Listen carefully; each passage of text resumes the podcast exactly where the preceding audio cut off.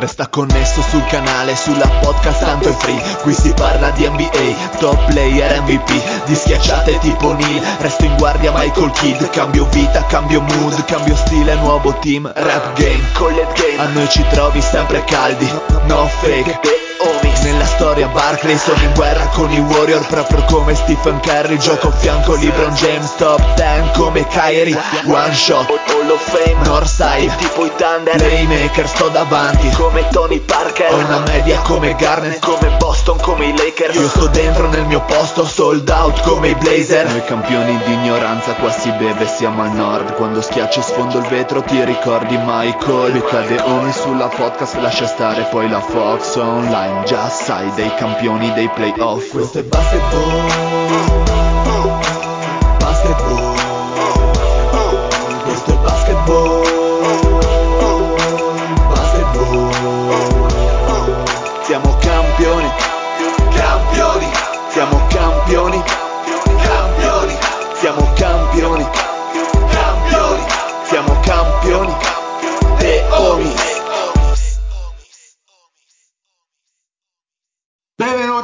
nuovissima puntata di The Homies. State ascoltando la voce amara del Dile, amara come l'amara del capo. Il capo sono io, Amara, un saluto amara, amara. allo zio. Quella batti pugnetto, dile. Che bello Allora. Buonasera a tutti, mi concedi un minuto per me, Vai. un minuto per me. Allora ragazzi, sapete, sapete quanto io sempre tesso le lodi della mia signora, no? Di quanto io l'apprezzo in diretta, faccio sempre non lo fai ottimi- mai. Ma come no, stai zitto, vile. Eh, degli ottimi commenti, sempre insomma a sottolineare quanto sia una donna fenomenale e sensibile. Ah, E quindi stasera Ma, s- s- sono basito. state zitti che non capite niente. E quindi, vista la sua sensibilità, cioè la sua sensibilità viene questa sera sottolineata da un gesto incredibile che ha fatto e che evidenzia ancora di più l'amore. Si è che- da scazzo. No, no, no, no, no, no, tra l'altro lasciandomi i miei averi, invece no. Ha fatto una cosa meravigliosa, adesso scusatemi un attimo che la vado a prendere. E vi cito una frase, vediamo se riuscite a... Vi cito questa frase ragazzi, vediamo se sapete, è praticamente l'Ibrahimovic nero, Vedete- vediamo se sapete, esisterà sempre qualcuno che si allenerà più di te, quel qualcuno sono io. Chi ha detto questa frase ragazzi? Iverson. Ma Kobe? L'Ibrahimovic nero, chi può essere? Eh, che Kobe? Chi è? No, ragazzi, guardate cosa mi ha regalato la signora. Grande La Garnett. biografia senza filtro di Kevin Garnett. Che top. Eh, ragazzi, la vita, il basket, Kobe, LeBron e tutto il resto. Zio, ma, ma- Ehi ma- là. ma quindi recensioni in puntata a fine lettura? A fine lettura, ovviamente, anche se non interesserà assolutamente a nessuno, vi farò la recensione. Poi guardate la copertina, questo primo piano di questo Che bell'uomo, bello Ah, devo dire che è veramente bellissimo. Ma è- è sudato? Vedere, è troppo bello. È sudato? E non è sudato, però Eh, no, alla- allora no, allo, allora no, allo sguardo di chi ti sta pigliando per il culo. Quindi, secondo me, è perfettamente. Allo sguardo lui. di chi suderà. Esatto, esatto. No. Quindi, grande omaggio da parte della mia signora perché sa quanto io apprezzo il buon eh, Kevin. Un saluto da- a da Napoli. su, tu su Cos'è? di più Che meno. Pozzuoli. Esatto, tu su di più o meno di, di del Garnett. Meno meno. Sicuramente ha più trigliceridi del Garnett. Un saluto al pa. Schioppa come il professor Scoglio tra poco. Ma era morto di trigliceridi alti, non credo. Morto di rottura di braccio. secondo me. Un saluto a Lorenzo. Buonasera a tutti e non sottovalutiamo i problemi alle braccia e le relative, i relativi decessi che possono causare. E poi è lì che si concentra il colesterolo nelle braccia. Assolutamente. Un saluto al virtuoso della chitarra perché come lui Solo Axel se- come lui suona il manico, non c'è nessuno, vero il Fede? Bella regazzo, ovviamente Kevin da Pozzuoli scritto CH Evin, ovviamente. Faceva Ovvio. tempi. Cioè, c'è stato il momento negli anni 90 in cui i bambini si chiamavano Michael, scritto proprio My, M-A-I Call, quei, quei tempi lì, o Sharon, Voi- scritto con la voi, voi non averne mai conosciuto uno, Fede. Io Io li ho conosciuti. conosciuti. Anch'io, anch'io. Eh, Eh, quando uno si chiamava Michael M, eh, con scritto all'italiana, e ho detto Eh, Era già un biglietto da visita. merda. Ma che lo, lo vedevi dai figli come probabilmente erano i genitori, perché erano chiaramente deficienti. L'unico Michael che conosco è Michael J. Fox, però dopo l'ictus. Esatto. Ma lo suoni, Eh? lo suoni bene il manico, Fede, tu? Io suono meglio arpeggio e clitoridi. ok. L'arpa suona bene l'arpa. Eh, allora. l'arpa, l'arpa. Quindi ragazzi, dobbiamo parlare di basket, mi hanno detto dalla regia. Purtroppo. Purtroppo io- dobbiamo parlare io di non basket. sono d'accordo Stai benedendo con l'acqua, santa patria, stai Cosa sei facendo? inventato? Sono Mike Terra. Sei Mike Terrone. sei- No, no, no. Grande. Allora, mi ha detto il Fede che è carichissimo di parlare dei suoi Houston Rockets, che siete 3-3000, 3 vittorie 3000 una roba del genere.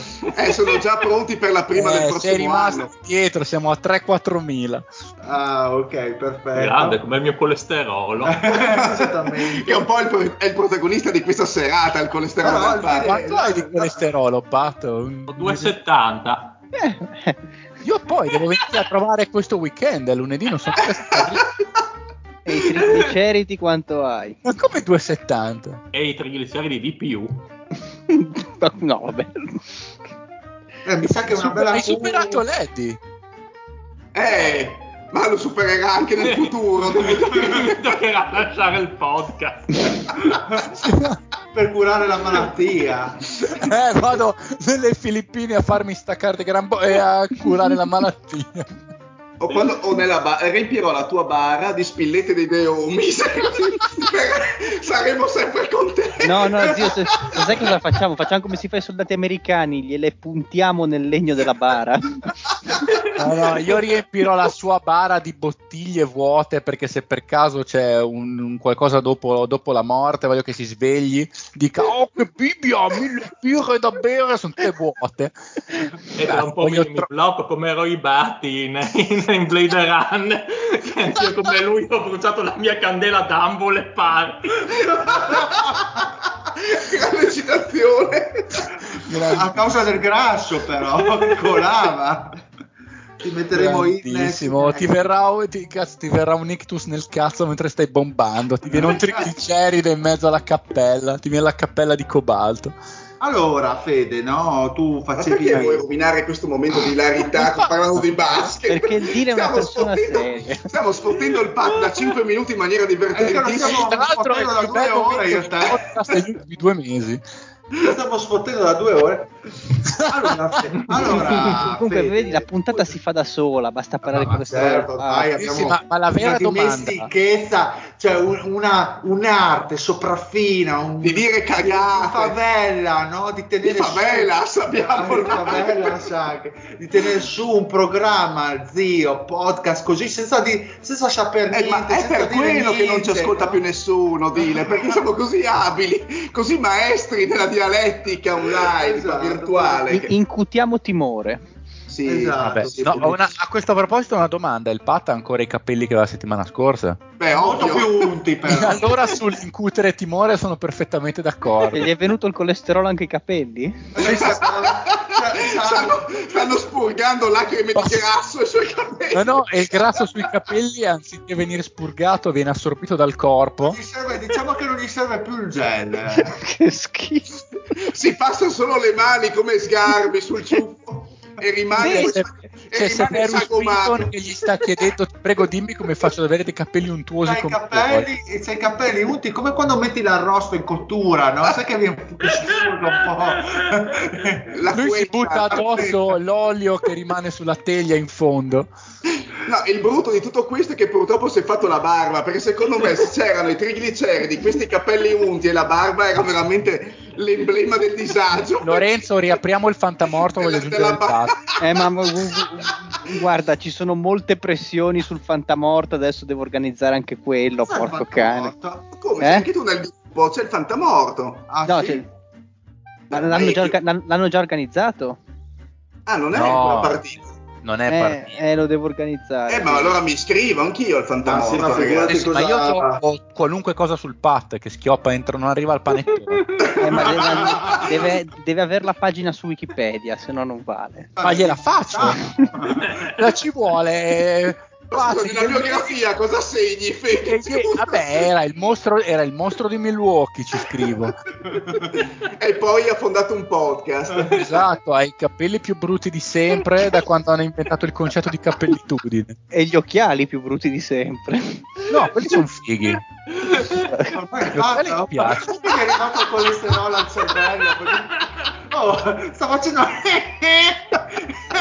da, da, da 30 minuti, cazzo. Oh, la puntata è, fatta. Eh, sì, ormai. Allora, Io vorrei chiedere a Lorenzo cosa ne pensa del Lorenzo. Pat, è morto tutto. ormai Ha le sinapsi completamente intasate. Io, io Trovategli, metà. trovategli una cura, ragazzi. Ah, no, grasso no, nel cervello.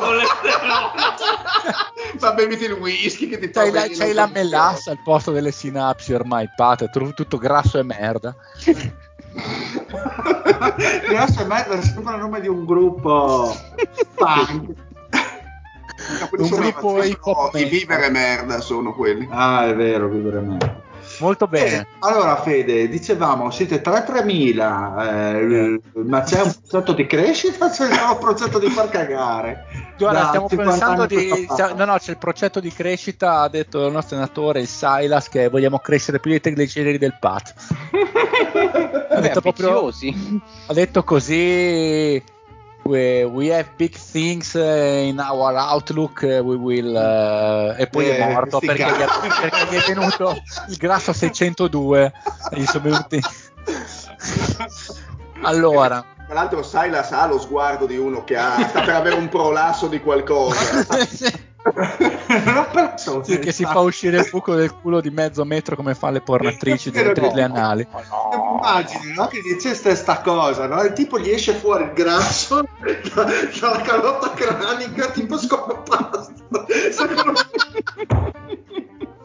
Come un geyser. C'è ancora la, la fontanella aperta, gli esce da lì. Che top. Comunque, Sarà la migliore puntata di sempre. Mi sembra di essere tornato agli albori, al 2015. ma veramente la, go- alla manca Golden Age, secondo me. alla alla Golden. Age, esatto. Comunque, eh, in questo momento Houston diciamo che sta facendo cagare. Eh, Guarda, i risultati sono bugiardi, pensavo fossero bugiardi. No, no, i risultati sono bugiardi perché secondo me dovremmo essere tipo 1-15, non 3-13 o quello che siamo, perché siamo... quanto siamo? Non mi sono Tre, mi sono- 14. 3-14, Come il scusa. pi Ecco, dovre- greco. ecco, dovremmo essere 1-16. Eh, perché facciamo schifissimo al cazzissimo, però ci sono buone notizie, cioè che pro- continueremo a fare schifo. No, più che altro Jalen Green vedo abbondantemente sopra i 20 di media con uno scintillante Vero, 21. vero, vero. Poi se io volessi... Ma non sono produttivi quei 20 No, punti. vabbè, zero. No, no, non stanno, non stanno spostando, d'altronde siamo 3-14 per un motivo. E tra l'altro il giocatore in realtà più di carattere in questo momento in realtà Kevin Porter dei due, che fa lievemente meno punti, però ha, ha decisamente di più la palla in mano e il miglior assist man di, di Houston, che è il motivo, uno dei motivi per cui Houston sta andando così male. Perché, Perfetto. no, perché è abbastanza evidente comunque che e Silas, diciamo, non è certo famoso per essere un, eh, un allenatore che fa grandi schemi complessi. E Anche perché penso che non, ave- non abbiano il QI necessario per seguire schemi ma complessi qualcosa in ragazzi. più in realtà penso potrebbero farlo. Cioè, Comunque ne, ne- ne hai sempre parlato bene di Silas, anche quando no, no, no, no, list, non eh, dispiace, ma non mi dispiace, no, mi piace ancora di più il nostro GM che secondo me è un buon GM, venendo da ovviamente da, da Morey prima, comunque siamo tutti abbastanza in pieno, a me. Raffaele Stone piace. E, Silas diciamo fa il suo, è un po' un player's coach, chiaramente non è certamente uno da X e Nos. Sicuramente la, la notizia migliore di quest'annata al momento è Shengun, che mi sembra sostanzialmente il miglior giocatore della squadra, più o meno, è chiaramente quello col QI più alto della squadra, col secondo che arriva quinto, ed è il miglior passatore della squadra al di là, al di là delle cifre, per comprensione degli spazi, dei tempi di passaggio. Cioè, l'unico che passa la, la palla coi tempi giunti a Jabari Smith, per capirci. E lì apriamo l'altro capitolo che ovviamente parliamo ad esempio del miglior rookie di quest'anno di Houston, che è Tarison, non è Jabari Smith. Ma Eh, infatti su Ison io già in, eh, sia in Summer League che in pre-season avevo visto, lasciando stare le statistiche che erano altissime, un giocatore che per quanto magari tecnicamente non... eh, Limitato. Ma no, non limitato, ma insomma Da non fare. ec- da fare, ha comunque aveva dimostrato una, una grandissima intensità. E, No, no, secondo, me, e secondo me la sta continuando a, a dimostrare. si sta Eh, migliorando nei tempi e nella, nella sì, comprensione sì. del gioco. Ci vorrà del tempo, però è una palla rimbalzina perché è veramente tanta, tanta, tanta energia.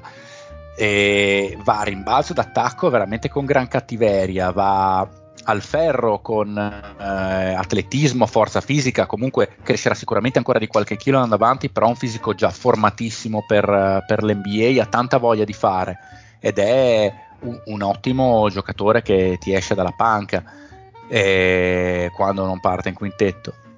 E, e insieme a lui, tra l'altro, anche Kenyon Martin Jr., lui sì è il miglior giocatore della panca che abbiamo perché è veramente uno di quelli che sta facendo un po' di tutto, è uomo spogliatoio, uomo squadra, uomo collante, quelle diciamo sono le, le cose migliori che stiamo E vedendo. invece, e invece Jabari, che prima invece Jabari, sono andati secondo me ha un paio di problemi. Allora, anche più di un paio. Uno, allora parliamo prima della cosa migliore che ha fatto vedere che è la difesa. È già adesso un più che discreto difensore, capisce come mettersi in difesa, ovviamente compie de- a volte delle cavolate, ma è normalissimo, ci mancherebbe altro, però ha centimetri, eh, lunghe leve, velocità di piedi, comprensione comunque della difesa, una discreta concentrazione e infatti comunque il meglio di sé in questo momento lo sta dando difensivamente.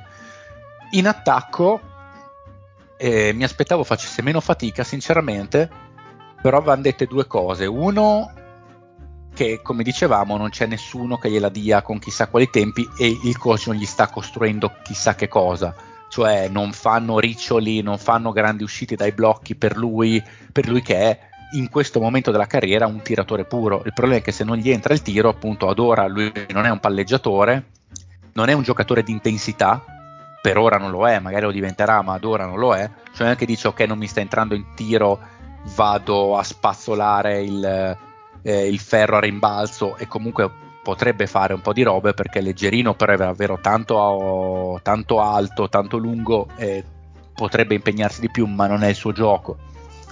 Dall'altra parte va detto che in un momento anche lui proprio di slump perché nonostante tutto non si spiega che tiri col 30% da, da tre punti uno che era praticamente il miglior tiratore del college o giù di lì. E tra l'altro ha un caricamento molto, molto lento, ho notato. Quindi coi tempi dell'NBA, lui che ci mette tanto a caricare il tiro, sicuramente in estate ci lavorerà e lo renderà più veloce. Anche quando ha due metri di spazio, col tempo che ci mette a caricare, a scendere sulle ginocchia, andare su, far partire il tiro, spesso Anche un tiro semplice può diventare esatto, difficile. poi diventa un contestato. Mm. Tant'è che i tiri migliori che gli escono sono quelli che prende a 9 metri da canestro, che veramente lì lo prende dal palleggio. Praticamente, tra l'altro, i tiri migliori che gli vengono sono quelli dal palleggio con un palleggio solo.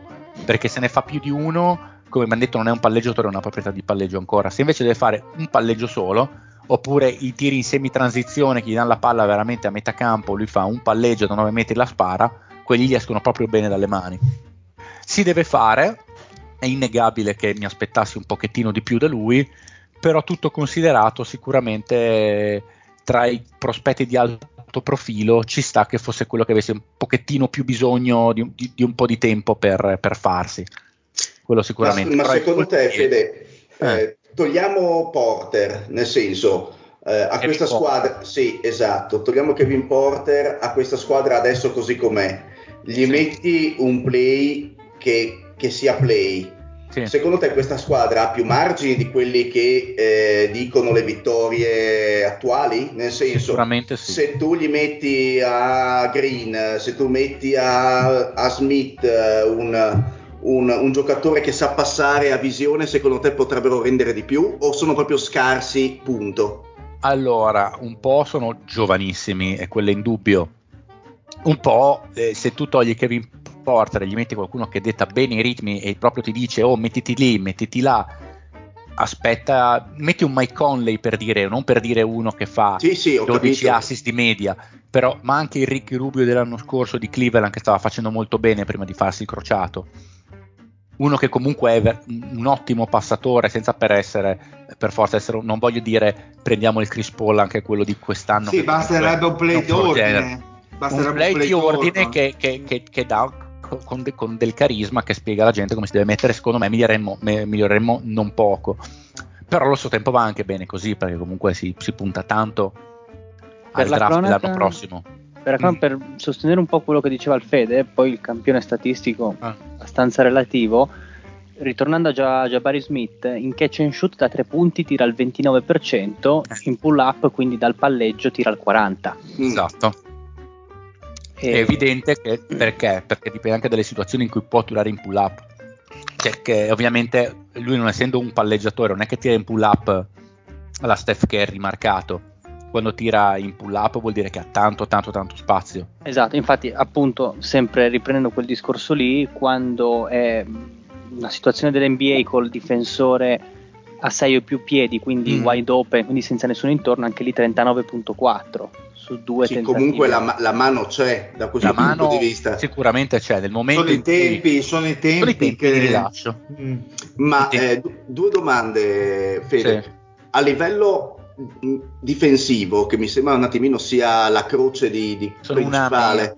Esatto, nel senso è una squadra che ha margine o assolutamente no? E seconda domanda, Green. Lo scorso anno abbiamo visto che aveva iniziato la sua prima stagione, ma più che iniziato, direi che per tre quarti di stagione ha Sì. sparacchiato Fino allo tiri da- Star Game. Esatto, ha sparacchiato qualsiasi cosa gli passasse, ma sparacchiando pure male. Sì, sì, Eh, sì. nemmeno in una vasca da bagno probabilmente avrebbe segnato. Quest'anno, eh, come ti sembra? Non dico a livello di, eh, mh, di utilità di produzione, perché anche se facesse 50 punti probabilmente sarebbero inutili, eh, ma a livello di qualità del giocatore, come, come ti sembra? Allora, è ancora nel mezzo di capire cosa deve essere da grande. Cosa vuole diventare da grande? Vuole- è ancora nel mezzo, quindi ancora non ci siamo del tutto. Ha sicuramente capito alcune cose, però sta ancora sparacchiando, tant'è che le percentuali poi lo fanno vedere. Cioè, Mhm. percentualmente non sta tirando meglio dell'anno scorso, Mm. se ci vediamo, e non sta tirando bene, e tra l'altro stava tirando meglio nella seconda metà dell'anno scorso, però Sì, magari. Però se magari continua con la parabola ascendente, nel senso che ehm, magari nella seconda metà di stagione ha lo stesso incremento che ha avuto nella- nel- l'anno scorso, magari inizierà a fare dei 24 di media con il 45-46% del campo, che è quello che, è quello che ci sospetta da lui, e con un pochino più di visione di gioco. Ancora deve capire bene come utilizzare le sue armi al meglio, cioè la sua velocità impressionante, il suo atletismo fuori dalla norma. Ma secondo te è un giocatore che può avere un senso Ad alto eh, livello? No, non ad alto livello perché secondo me non è un giocatore ad alto livello, ma eh, io l'ho visto sempre, cioè mh, lui è entrato in NBA con non con l'aura del tiratore assolutamente, ma col- Sì. con quella di grande penetratore. Io invece Vero. l'ho visto sempre come un giocatore eccessivamente troppo leggero per essere un buon penetratore. Cioè, nel senso, ha un'elevazione incredibile che sulla transizione può avere tutte- tutti i vantaggi del mondo, ma in un contesto di difesa semischierata o con un difensore un attimino un po' più abile, l'ho visto in grandissima difficoltà e a volte mh, l'ho visto anche rinunciatario alla penetrazione. Tu come, come lo vedi nella sua possibile evoluzione? Cioè, resterà un tiratore basta perché lì non prende botte, non è costretto a...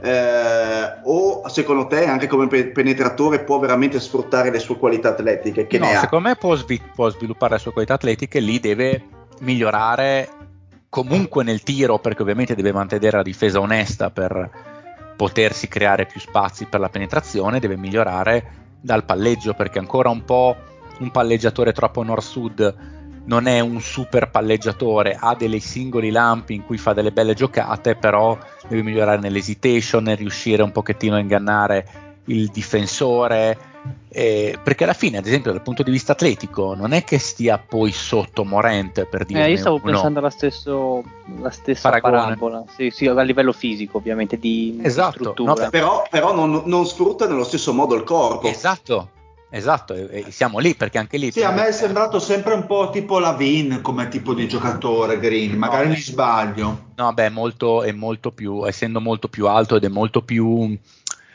eh, glide, diciamo, molto più che veleggia nell'aria sì. la Vin. È, è, ta- è, tanto più alto, cioè, cioè oddio, tanto è, un, è tipo 1,96 contro 1,92, una cosa del genere, però ha, ha altre leve secondo me la Vin, proprio come modo di muoversi, invece Green si muove molto più come, come Morant. Eh, è, molto, è, molto, più scattoso, è molto più, mo- scatto, molto più nervoso. È molto più nervoso, esatto, esatto. Esattamente, secondo me deve migliorare ancora. Lì la differenza in realtà secondo me non è una questione di fisico, è una questione di cui cestistico da vedere se riesce mm. a metterlo su. Mm-hmm. Va detto che anche Morente è e rimarrà sempre tanto più forte di, di Green, ovviamente. Oh, Quello mi sembra in dubbio, ma ad esempio nel suo piccolo anche Morant è dalla terza stagione che è veramente esplosa perché le, la, la, seconda stagione di Morente era una buona stagione, anzi era un'ottima stagione di un secondo anno, ma non era una stagione da All Star. La terza stagione è esplosa, è diventata una roba di ma questo qui lo consideriamo per l'MVP Certo. È certo. iniziato a dover capire al- alcune cose e a dover mettere. Per, però Morant ha sempre usato il suo fisico in una maniera sia nella gestione consapevole del proprio corpo che anche nella non paura di affrontare il, gli avversari, eh, certo. l'ha, l'ha, l'ha, sempre avuta. Green invece non, ne fa, un, mentalità. Non, non ne fa un'arma, non ne fa un'arma, ne fa una ancora, possibile soluzione. Ma... Sono d'accordo, sono d'accordo. Vedremo, vabbè, oltre al fatto ovviamente che uno è un playmaker con la visione di gioco da playmaker e l'altro è una guardia pura. Sì, esatto. La visione di gioco da guardia esatto. pura. Quello, esatto. quello, è oggettivo. Comunque sì, deve essere sicuramente più, più, deciso, su quello sono perfettamente Però il discorso mentalità è l'unica cosa che veramente non insegni. Eh, no, no, assolutamente. E se vedi uno con una mentalità, diciamo, debole, rinunciataria, poi ti rimane cioè, lo vedi anche nel proseguo della carriera, magari diventano dei discreti buoni giocatori, ma non fa la differenza. Certo, però non è rinunciatario, Green. Io credo che comunque continuerà a migliorare. Non, da quello che ho visto, ammetto che ad ora non sono convinto che arrivi a un livello all star, però magari invece, come succede ad alcuni giocatori, poi alcune cose cliccano e fanno il saltone. Speriamo. Ma però ad ora ho i miei dubbi. non sono sicurissimo credo che continuerà a migliorare, però d'altronde ha 20 anni comunque, cioè Ma ha 20, te, 20 anni, neanche 23. 24. Te come base in generale della squadra sei ottimista? Cioè nel senso tutti i giocatori che abbiamo nominato Green, Porter, eh, Kenyon Martin, no, Smith allora... e Tarison, diciamo, sono allora... e Sengun, e Sengun, e Sengun bravo, sì. Allora, dipende tantissimo da cosa arriva al prossimo draft. Perché quello che abbiamo adesso non è abbastanza, è abbast- eh, mi ma, sembra chiaro. Ma scusami, adesso posso farti una domanda che è eh. provocatoria e anche ovviamente un po' eh. immaginifica. Dovesse arrivare, cioè Sengun è il giocatore più tecnico che c'è in questa squadra, cioè con più QI cestistico. Cioè, dovessimo prendere la 1, tu dici. Bravissimo, bravissimo. Che senso ha tenere poi Sengun? Cioè, nel senso... arrivare l'amantide religioso. Esatto, esatto. Non penso che siano compatibili allora, i due ruoli. No, no, da- non alla lunga, credo, perché, perché no. Oddio, ne potremmo discutere in realtà perché io ho l'impressione che c'è anche un, Jabari, anche un Jabari Smith eh, da calcolare. Che potrebbe giocare 3, chi se ne frega. Ma vabbè. Non è un enorme problema. Poi io ci sono 96 minuti tra la piccola, anzi, sì. se ti metti anche il centro, eh, sono, anche più, sono, anche di più, ovviamente. E non è detto, nel senso che Shengun potrebbe essere il centro in attacco e eh, per sì. certi versi anche in difesa, perché poi Wembanyama in in aiuto e bestiale. È chiaro che sarebbe un, uh, un fit meno immediato, però non è che non funzionerebbe perché Wembayama quel tiro lì, quella capacità di palleggio lì, cioè Wembayama è un 3 di 2.24 dal punto di vista tecnico. Quindi non, non vedo enormi problemi da quel punto di vista. Certo, il fit è molto più immediato se prendiamo per puro caso la 2, ammetto che ci spero, e prendiamo Scoot Henderson che...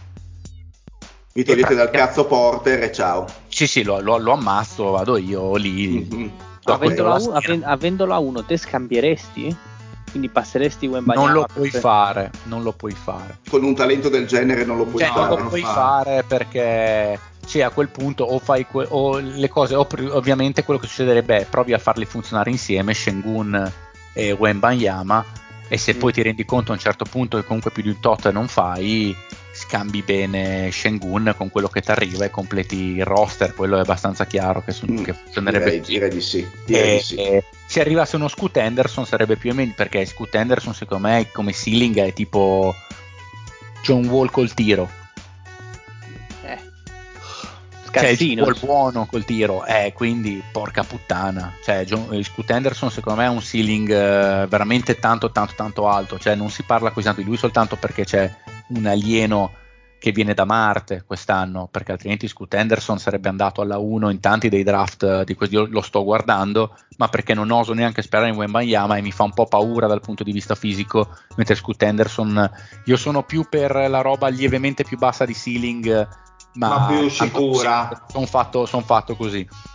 E lui mi, mi, lo vedo così immediato come come inserimento che ci starebbe veramente veramente bene. Però la domanda dello zio è ben piazzata e dici cazzo se la cosa migliore che avete è il centro e poi vi capita un altro centro che fate? Eh, è una fila 2.0 eh, si fa come diceva Napoleone prima delle, delle battaglie on s'engage e poi son bois cioè ci proviamo e poi vediamo che cazzo succede. Poi vediamo che cazzo succede ma eh, però voglio dire, Fede, eh, si vede cosa prendete il prossimo anno al draft e dopo si impianta un sistema. Quindi, esattamente, esattamente. Ora, quindi anche il, il, buon Silas potrebbe partire come un razzo. Assolutamente. Comunque ci manca la, la, la numero uno perché Green non sarà mai di una più di un secondo violino nel migliorissimo mm. delle possibilità. Condivido, condivido. No, no, ma, ma è, è, è, comunque un reach, eh? cioè, bisogna vedere se lo diventa. Secondo me potrebbe essere il, ter- il, gio- il, giocatore alla Clarkson che entra e fa 8000 punti, secondo me. Comunque. Può essere anche quello, può essere anche mm. quello. Il, io diciamo che credo tanto nella presenza di Jabari Smith, che a me piaceva tanto perché è quella presenza che bene o male ti equilibra, è quel giocatore che può fare tranquillamente 20 e 10 di di tantissima qualità per come arrivano quei punteggi che sostanzialmente pu- lo puoi mettere a fianco a qualunque cosa perché non chiede tanti palloni, è un po' quello che si dice di Michael Porter Jr. da anni, schiena permettendo. Mm-hmm. Okay. Il concetto è quello. Okay. Adesso vediamo, faremo cagare comunque, faremo ancora tanto cagare. Voglia, voglia, è l'ultimo anno in cui possiamo eh, tankare perché dall'anno prossimo la nostra scelta c'è l'Oklahoma e quindi penso che dall'anno prossimo inizieremo a vedere qualcosa. Non, mi aspetto che, vadano, che, andiamo anche sul mercato, ma adesso ovviamente è prestissimo per, parli, per parlarne, per iniziare a rimpolpare. Chiaro, penso che abbiamo detto tutto di Houston, quindi andiamo ai Timberwolves del, dello zio di Minnesota, cosa ci racconti? Come, come viaggia questa Minnesota? è una squadra, ma è una squadra di cui potremmo tranquillamente non parlare se non fossi presente in trasmissione, nel senso che è una di quelle squadre che si trova nel suo limbo del 50% e che per ora non, ha, non è stata così trascendentale in nessuno dei, e non ha nessun motivo per cui essere seguita. Adesso io sfido, intanto che parlo, vorrei che il buon Lorenzo, che delle statistiche, insomma, ne è, ne è il re, il padrone, mi cercasse net rating dei quintetti con e senza Gobert. Uh, bella, uh, bella chiamata. Nel senso che quando tu vedi giocare Minnesota, anche se ad esempio nelle ultime due partite non, non sono state secondo me necessariamente dei buoni eh, test, perché abbiamo affrontato fila dove mancavano praticamente tutti i titolari, a parte ad eccezione di Embiid, perché mancavano Arden, mancavano, mancava eh, Tobias Harris, mancava eh, chi mancava anche l'altro titolare. Uh, po, po, po, non mi ricordo e, e quindi era una squadra zoppa e abbiamo vinto, fra virgolette, rischiando nel finale. L'ultima partita contro Miami eh, abbiamo recuperato nella seconda parte di partita, ma contro una Miami senza Tyler Hero e senza Butler. Una Miami che è un po' alla canna del gas. Ma una Miami che sinceramente è quello che è, nel senso che faccio un piccolo, una piccola parentesi per quello che ho visto. Dico da due anni che Adebayo non è il leader che molti si Attendono. aspettavano e si attendevano e continua a dimostrarlo. Adebayo è sì un buon giocatore, ma non è assolutamente un leader né tantomeno un top player. Eh, gli togli i top player vicino, comunque giocatori di talento, soprattutto offensivo vicino, e la squadra purtroppo ne risente. Quindi Miami si è ritrovata quasi a più 20 a metà partita e alla fine del terzo quarto erano meno 6 eh, quindi contro una Minnesota che è tutt'altro che una squadra solida attualmente.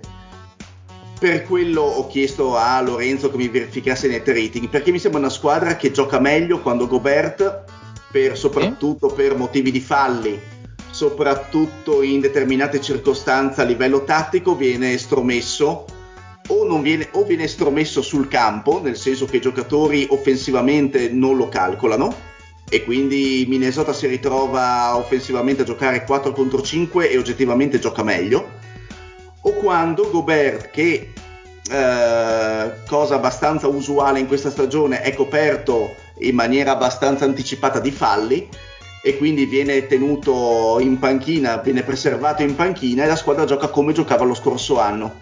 Quindi gioca più veloce, con un pace decisamente maggiore, gioca eh, una transizione molto efficace soprattutto nelle serate eh, quando la percentuale del tiro da 3 si innalza, si innalza sopra il 30-35%, diventa una squadra difficile da mantenere perché è una squadra che vive molto del momento, quindi è una squadra che quando entra in striscia di, di canestri è difficile, è difficile da fermare Minnesota oggettivamente. E... Quindi ci sono due anime, c'è ci sono due l'anno scorso più l'anima con Gobert. Che ancora secondo me deve trovare un attimino la, la sua, sua, quadra. La sua quadra. Gobert secondo me rallenta tantissimo il gioco, offensivamente è un minus, eh, offensivamente, eh, difensivamente spesso condizionato da falli, sì, è vero, eh, ad esempio contro Miami in alcune situazioni si vede che Miami aveva difficoltà a penetrare, eh, ovviamente avere due giocatori di più di 2,12 metri davanti Vabbè, aiuta, eh, sicuramente. sicuramente è un buon deterrente alla penetrazione, però è anche vero che presi in velocità oppure in una serata in cui il tiro da tre è particolarmente positivo, ah, li ammazzi. Li ammazzi eh, perché comunque è una squadra che si muove ancora in maniera piuttosto lenta, con meccanismi non ben, non ben oliati in difesa, e quindi è una squadra che subisce tanto se presa con queste due caratteristiche. E quindi è una squadra che si trova sul 50% perché ancora non sa da che parte andare. Eh, quando c'è in campo Gobert, Towns perde di efficacia. Quando non c'è Gobert, la squadra difensivamente eh, probabilmente segna di più ma subisce di più e, e quindi è una squadra che, che mangia la coda. Esatto, non, ha, non riesce ancora secondo non me a trovare un equilibrio, ha solamente secondo me finora in Edwards che mi diceva il Pat che ci sono state alcune sue dichiarazioni non propriamente sì, eh, da quando è cominciata la stagione che esatto. no, più che sentivo mm, i classici opinionisti adesso non mi ricordo chi ero leggevo appunto che sembrava che mostravano con dei video che ci fossero un po' degli Scherzi su chi deve essere il posso... vero uomo franchigia sì, tra lui e Towns. Però vi dico che il vero uomo franchigia, nonché il più tecnico, è Edwards, e stanotte, ieri notte, scusate, ha nel terzo quarto aperto il culo da solo a Miami. Cioè ha deciso a un certo punto che lui doveva tenere la palla, ha piazzato tre triple in faccia. Eh, fra lui e McDaniels, altro, altro, giocatore su cui farò dopo un piccolo appunto, eh, ha, hanno veramente aperto la difesa ha fatto dei tiri con un quoziente di difficoltà notevolissimo, è un giocatore che ha proprietà di palleggio, forza quando magari c'è da forzare, ovvero quando magari non c'è niente da perdere, anzi probabilmente eh, ha la capacità di ribaltare quello che è la tendenza, l'inerzia della partita. Eh, mi piace, mi piace un sacco, quello sì. Tu Lorenzo sei riuscito ad andare a vedere... Sì, sì io ce l'ho, ce l'ho E, cosa, e cosa, dico, cosa, dicono? Allora, innanzitutto il discorso del pace è, è giusto ed è, secondo me è proprio un problema legato a mh, mm, tutto il quintetto titolare e mh, mm, probabilmente appunto la questione di Gobert che giocando più minuti col quintetto titolare fa, fa eh, diminuire il numero di possessi della squadra. Con Gobert in campo Minnesota gioca 101 possessi per, eh, gioca un pace di 101 possessi, ecco diciamo così, senza sale, sale a 108 e mezzo. Quindi, Calcola, eh, se posso fermarti un attimo su sì. questo, che quando Gobert non c'è, quindi giocano le seconde linee, nelle seconde linee abbiamo il play che è McLaughlin che corre. Eh, altro che ha aperto il culo a Miami da, da tre punti eh, la scorsa notte. Abbiamo uh, Noel che non sa fare assolutamente niente che entrare a 3000 all'ora nel pitturato, quindi abbiamo giocatori che della qualità non fanno propriamente l'arte principale, ma che quando c'è da pedalare pedalano e in quel, in, in quel momento anche Towns secondo me è il giocatore che rende nella sua, uh, nella sua comfort zone nella, nella maniera migliore possibile secondo me. Ehm, parlando di, degli on-off di Gobert, eh, Gobert fuori dal campo fa guadagnare a Minnesota 4.8 punti di net rating, quindi Minnesota con Gobert seduto gioca 5, a 5 punti di vantaggio su 100 possessi, quando in campo invece il net rating scende a meno 1.9, quindi c'è un differenziale abbastanza interessante, come anche interessante anche la questione dei quintetti i quintetti, se andiamo a vedere il quintetto titolare che sarebbe Gobert, Russell, Towns, Edwards e Jalen McDaniels, anche lì rispecchia quello che è la questione, cioè un offensive rating abbastanza alto ma non altissimo, non scintillante, 107.4 e un defensive rating che per questa NBA comunque si difende a 105. Comunque sono statistiche in linea con quello che è il record, abbastanza nella media, abbastanza mediocri. Se Gobert invece eh, esce dal campo, abbiamo per dire un quintetto con Prince, McLaughlin, McLaughlin lì come cavolo si chiama, Noel, Reed e Edwards, che ha più 61 ovviamente in 16 minuti, quindi abbastanza relativo, però comunque può essere un'indicazione. E anche a livello di presenza a rimbalzo non soffre questo tipo di Ma, assetto. E poi tra l'altro ho visto un, uh, un Gobetti che sinceramente uh, leggermente piantato, nel senso che a rimbalzo dove doveva essere il nuovo leader della squadra, mh, mm, le statistiche in realtà non raccontano secondo me tutto perché subisce moltissimo l'intensità avversaria e gli, gli prendono tantissimi rimbalzi offensivi in testa. Infatti era proprio quello che, scusami, volevo sottolineare, sì, sì, cioè certo. che mh, guardando queste statistiche, anche mh, raccontandole, non si percepisce forse come invece si nota a vedere le partite questa difficoltà e questa scarsa amalgama che si è venuta a creare. Perché appunto sembra statistiche di una squadra normale al 50% boh ok tutto bene. È che in realtà appunto i problemi sono altri e si vedono guardando le partite giusto? E per fortuna che qua faccio la mia piccola postilla sull'idolo dell'anno lo scorso anno era Beverly quest'anno è McDaniels che secondo me è l'anima di questa squadra, non parlo di leadership perché non è un giocatore caratterialmente forte ed è per quello che secondo me nonostante i mezzi fisici non, uh, non esploderà mai uh, a, livello, a un livello superiore, ma è un giocatore che attualmente lo mettono a difendere sul portatore di palla nonostante sia un, adesso vi dico, McDaniels è 206 cm e gioca è perennemente a difendere sul portatore di palla che sia Lauri, che sia uh, Melton, che sia Arden, chiunque. Tendenzialmente è sul giocatore più forte quando è in campo, per dirti il Duran di turno.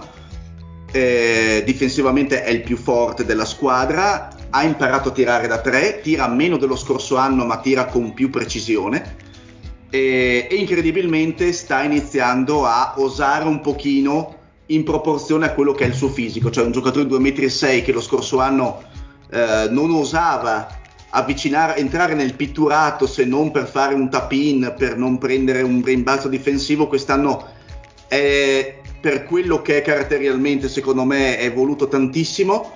l'ho visto penetrare, tirare schiaccioni in faccia, l'ho visto prendere rimbalzi offensivi eh, e magari fare un piccolo jump shot, eh, jump shoot all'indietro da 2 metri, 3 metri. Mm? Eh, è un giocatore che, che mi sta piacendo un sacco, si sta prendendo nei suoi limiti le sue responsabilità e infatti secondo me adesso guarda vado a vedere quanti minuti gioca a partita Uh, ne gioca 30, è passato dai 25 dello scorso anno ai 30 di quest'anno e secondo me ne giocherà anche di più nel corso della stagione perché mi sembra abbastanza imprescindibile. Uh-huh. Uh, è un collante notevole secondo me, molto molto molto molto buono.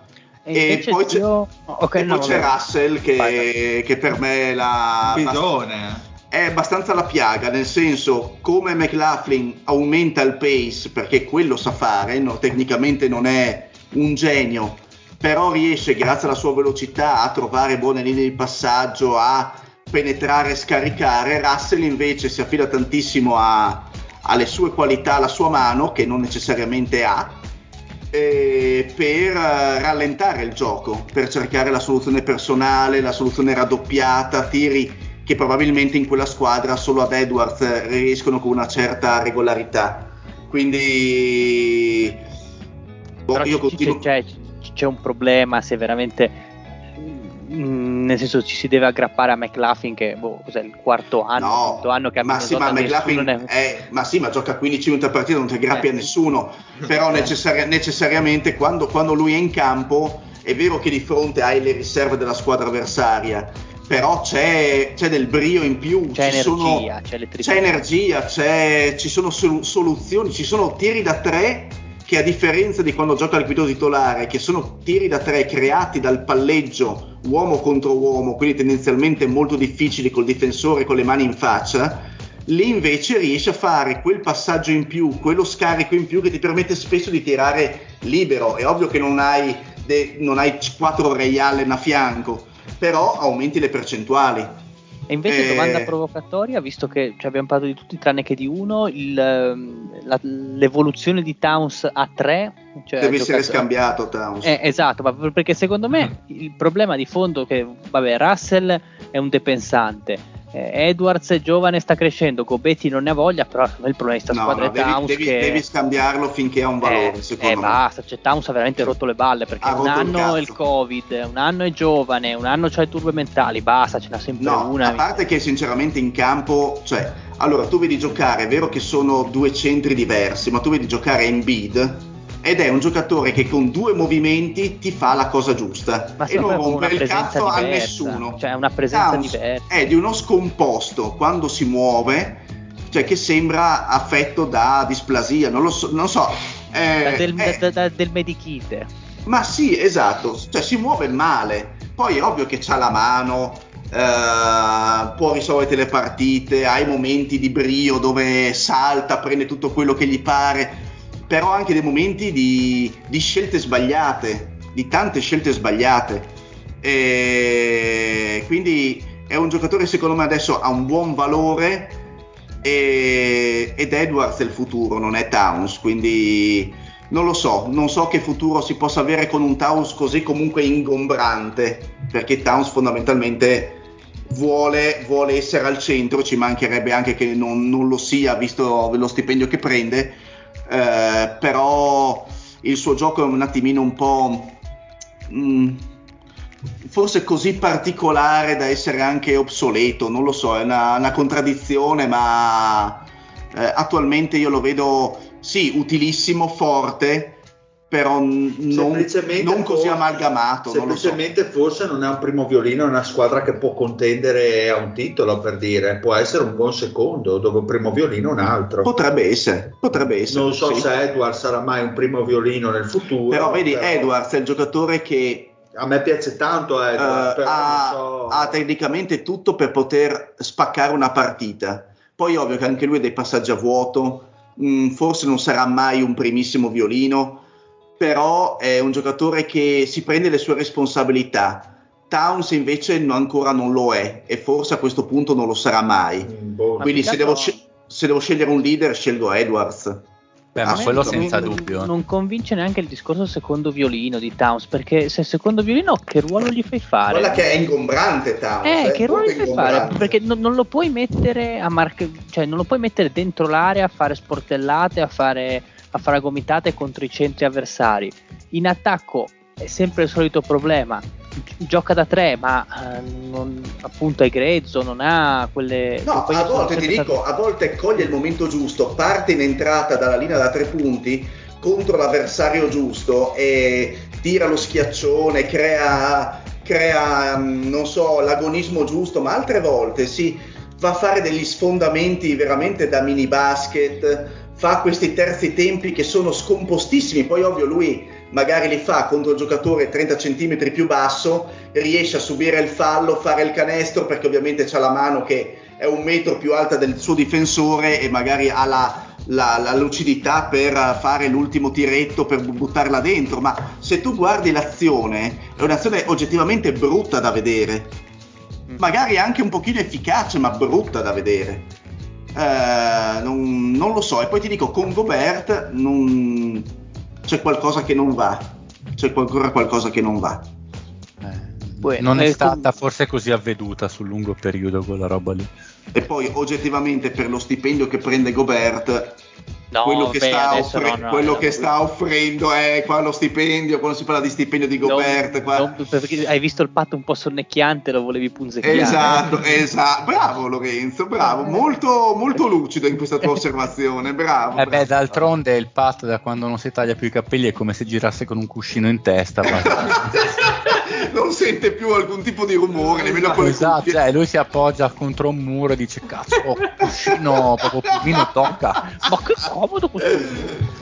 Eh, comunque Minnesota 46.6 vittorie di media date dalla redazione al Mosca confermiamo siamo stati troppo alti No, boh, mm, secondo me la Ma squadra secondo me, so- sì, ci secondo stare. me sono fattibili, Sì, dai, sì. magari una striscia positiva. Boh, sono già in striscia di Sì, quattro non è che vittorie. sono così male. Però è anche vero, ti dico che hanno affrontato ciò che restava di Miami e ciò che restava di fila.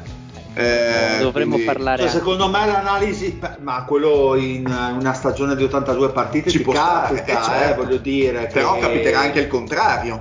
Capiterà anche il contrario dove Eh. perderanno. Cioè, dove dire. mancherà il Towns, dove mancherà magari Il l'Edwards. problema secondo me è nel lungo periodo, quando hai una big picture, come piaceva dire al Fede un po' di anni fa. Cioè, penso che il discorso dello, zia- dello zio sia più su quello che sull'immediato. Sull'immediato faranno una loro, la è loro che ormai stagione, si è puntato, si è fatto all-in, Dile, si è fatto all-in, quindi Si è fatto lindo. esatto, Eh, fa- esatto. si farà all-in quando si troveranno i cadaveri. Eh, Allora, Pat ci racconta invece di un'altra squadra che è nel limbo. eh, ma nel limbo positivo, mi sa, ragazzi. Eh, eh, l'u- l'uomo cuscino gongola Eh, ma tanto adesso troverà la, la pecca, eh, però sì, è solo fortuna, la congiuntura. Ma sì. ha già È, finito. è finito il commento, è finito il commento. Di chi stiamo parlando, Pat? Non, non ci credo tanto che sia un record veritiero. Mm, cioè, mm, mm, Questi Wizards. possono Cioè, essere una squadra da play-in, ecco, ma... Adesso sono su e sono quinti, 10, no? sono 10-7. 10-7. Sì, vabbè, tre partite sopra, stai poco anche a perdere. Hanno avuto sei partite in casa, di cui ne hanno vinte 5, si sono ritro- ritrovati lì. Adesso avranno una serie di partite fuori casa e vedi, anche se la record fuori casa per adesso, che se ne hanno fatte poco, non è male, sono al 50% fuori casa, e quindi è abbastanza buono, però come Minnesota anche noi abbiamo incontrato squadre che avevano assenze, tipo Miami, tipo Fila, ehm, E sono le stesse, guarda caso, è Vabbè, incredibile. Brooklyn ovviamente, che tra l'altro l'abbiamo persa, credo. Ehm, All'inizio del campionato Indiana, che era senza Mel Stark. Insomma, abbiamo trovato un po' di squadre con assenza. Abbiamo avuto assenza anche noi. Comunque, Bill ha saltato un tre partite o quattro, adesso non ricordo bene. Delon Wright è fuori da inizio campionato, sta facendo molto bene. Ehm, però Ma Bill, chi è che sta per, chi è che sta molto efficiente performando? vedo cioè Bill molto, cioè, segna molto meno però comunque economico nei tiri, come si diceva una volta. Sì, tira meno, tira meno, è meno, meno Protagonista. Mm. Giusto così, tira meglio anche da tre così. Ma come sta giocando oggettivamente? Ma... mm, boh. Sai il Butler di Miami che bene o male lo vedevi Controlla. magari un, due, un tempo che non aveva fatto niente, metteva su 2-4 punti Mhm. e poi magari quando doveva segnare segnava, una cosa così direi. Mm, è, è molto pacato, sì, non è, non è come gli scorsi 2-3 anni in cui aveva sempre la palla in mano, eh, si concentra di più sul lato difensivo anche, eh, sta facendo mh, bene in difesa, meglio almeno, è più presente e la squadra va bene in difesa, mi sembra che siano ottavi come defensive rating, poi in attacco hanno un offensive rating bassissimo giustamente, perché l'attacco non è proprio dei più belli da vedere, abbastanza anche noioso a colpi, Però addormentarti. avete un Kuzma che è in, in splendida forma, almeno in questo inizio di stagione. Ma, mm, fa cifre, ma non è il migliore. Fa solo cifre, Attualmente però non tira benissimo in Chi è verità. il migliore offensivamente, lasciando stare le... probabilmente beh eh, da cifre però ha giocato poco direi Kiss perché sta facendo un 58 48 92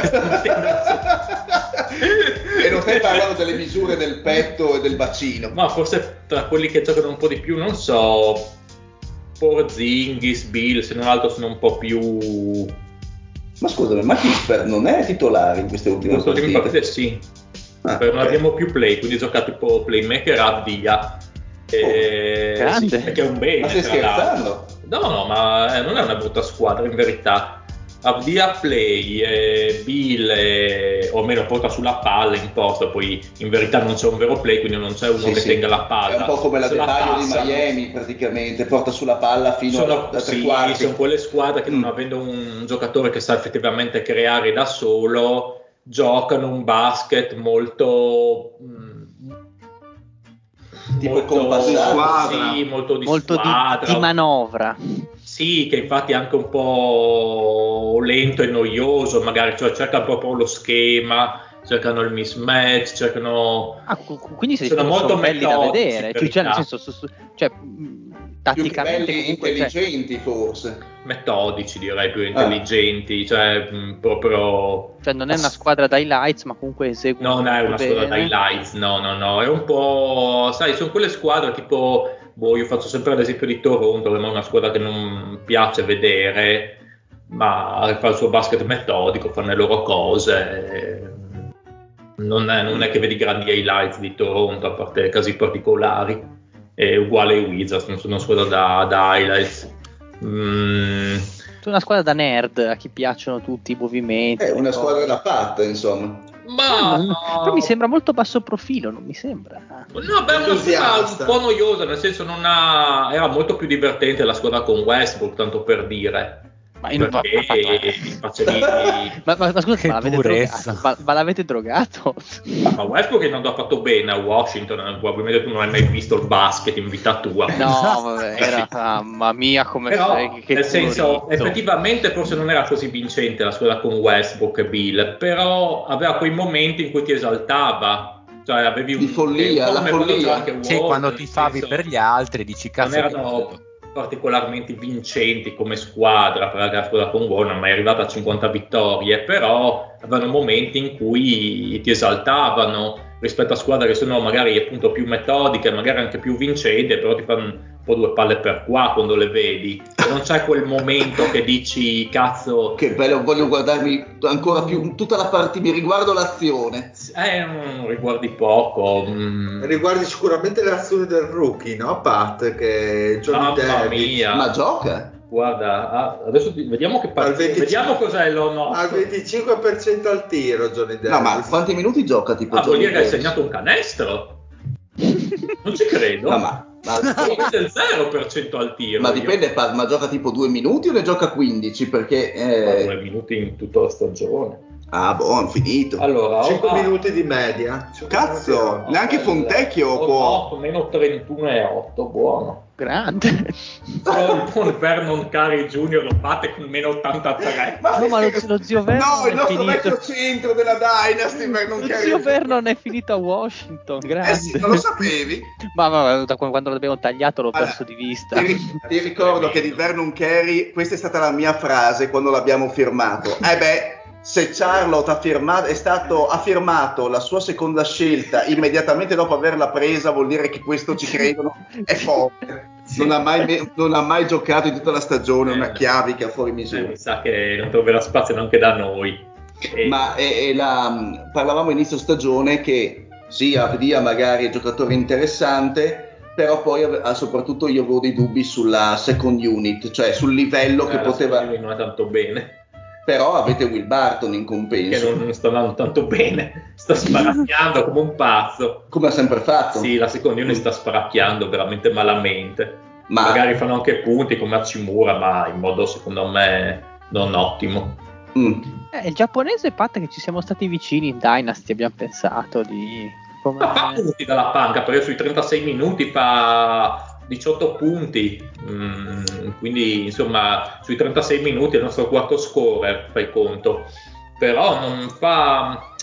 I punti che fa lui secondo me non sono importanti, non li trova nella maniera giusta, nel senso che non si procura falli, non tira da tre, fa tanti fa tiri da due, anche entrata a canestro, ma che non gli valgono un fallo, non, non riesce a mettersi quel qualcosa in più, quindi quei punti non pesano tantissimo poi a livello di... sai che mi sembra a raccontarla così? Sai che prima parlavo di McDaniels? Eh, Ecco, quel tipo di giocatore che prende tipo uno o due, o due tiri liberi a partita. ma magari ne prendesse due a partita. che si espongono il meno possibile, nel senso fanno loro ma non rischiano, non sfondano, non... Sì, eh, fa anche be- delle belle cose quando le fa, però non, non so, non, Non non mi convince, sì, non incide secondo me molto con i suoi punti sul risultato. Poi con la panca, sempre la panca non mi sembra che stia facendo benissimo. E, Gafford Male. male, senza un playmaker vicino, come era Westbrook, gli passava la palla in attacco, non ha senso. Sta lì, anche in difesa peggiorato, ma probabilmente boh. Sono le perché non- condizioni. Sì, in attacco fa falli, falli di blocco di continuo, insopportabile a momenti. È diventato incoglionito così in un, in un Sì, istante. sì, sì, è, vabbè, forse è uno di quei giocatori, deve proprio avere un playmaker, uno che gli passi la palla, proprio gliela dia in mano e gli faccia far punti, perché non... Da solo non, non combina. E, E il buon eh, Porz? Vabbè, sta facendo bene, sta Cioè, facendo secondo bene. te la- è un acquisto Mi sta comunque... sulle palle che uno della sua stazza non riesca ad avvicinarsi al canestro per segnare e debba fare i giri alla Novitsky. E beh, mm, non è- senza essere Novitsky. E tra l'altro, stavo per dirtelo, perdonami, ma... mi- quello mi dà molto fastidio a quell'altezza lì, è una cosa che io non tollero. Cioè, ma secondo te è un acquisto che ci... Cioè, è stato uno scambio utile ai Ma fini... sì, tanto gli abbiamo dato, che avevamo dato? Ah, Dinwiddie e non so chi, insomma, è preso il giocatore di più talento. Ok. Eh, sì, ma c'ha quelle cose che a me fanno un Caldo e fuoco po'... avevate dato. Che cazzo No, avevate lui era dato? andato per Will Barton. Sì, No, boh, Dinwiddie e un altro su una seconda? Bah, non lo No, so. no, c'erano due giocatori. A due giocatori. E chi era Bertans avete dato? Giusto, Ah, lui, sì, sì, Bertans, il bravissimo, bravissimo Fede.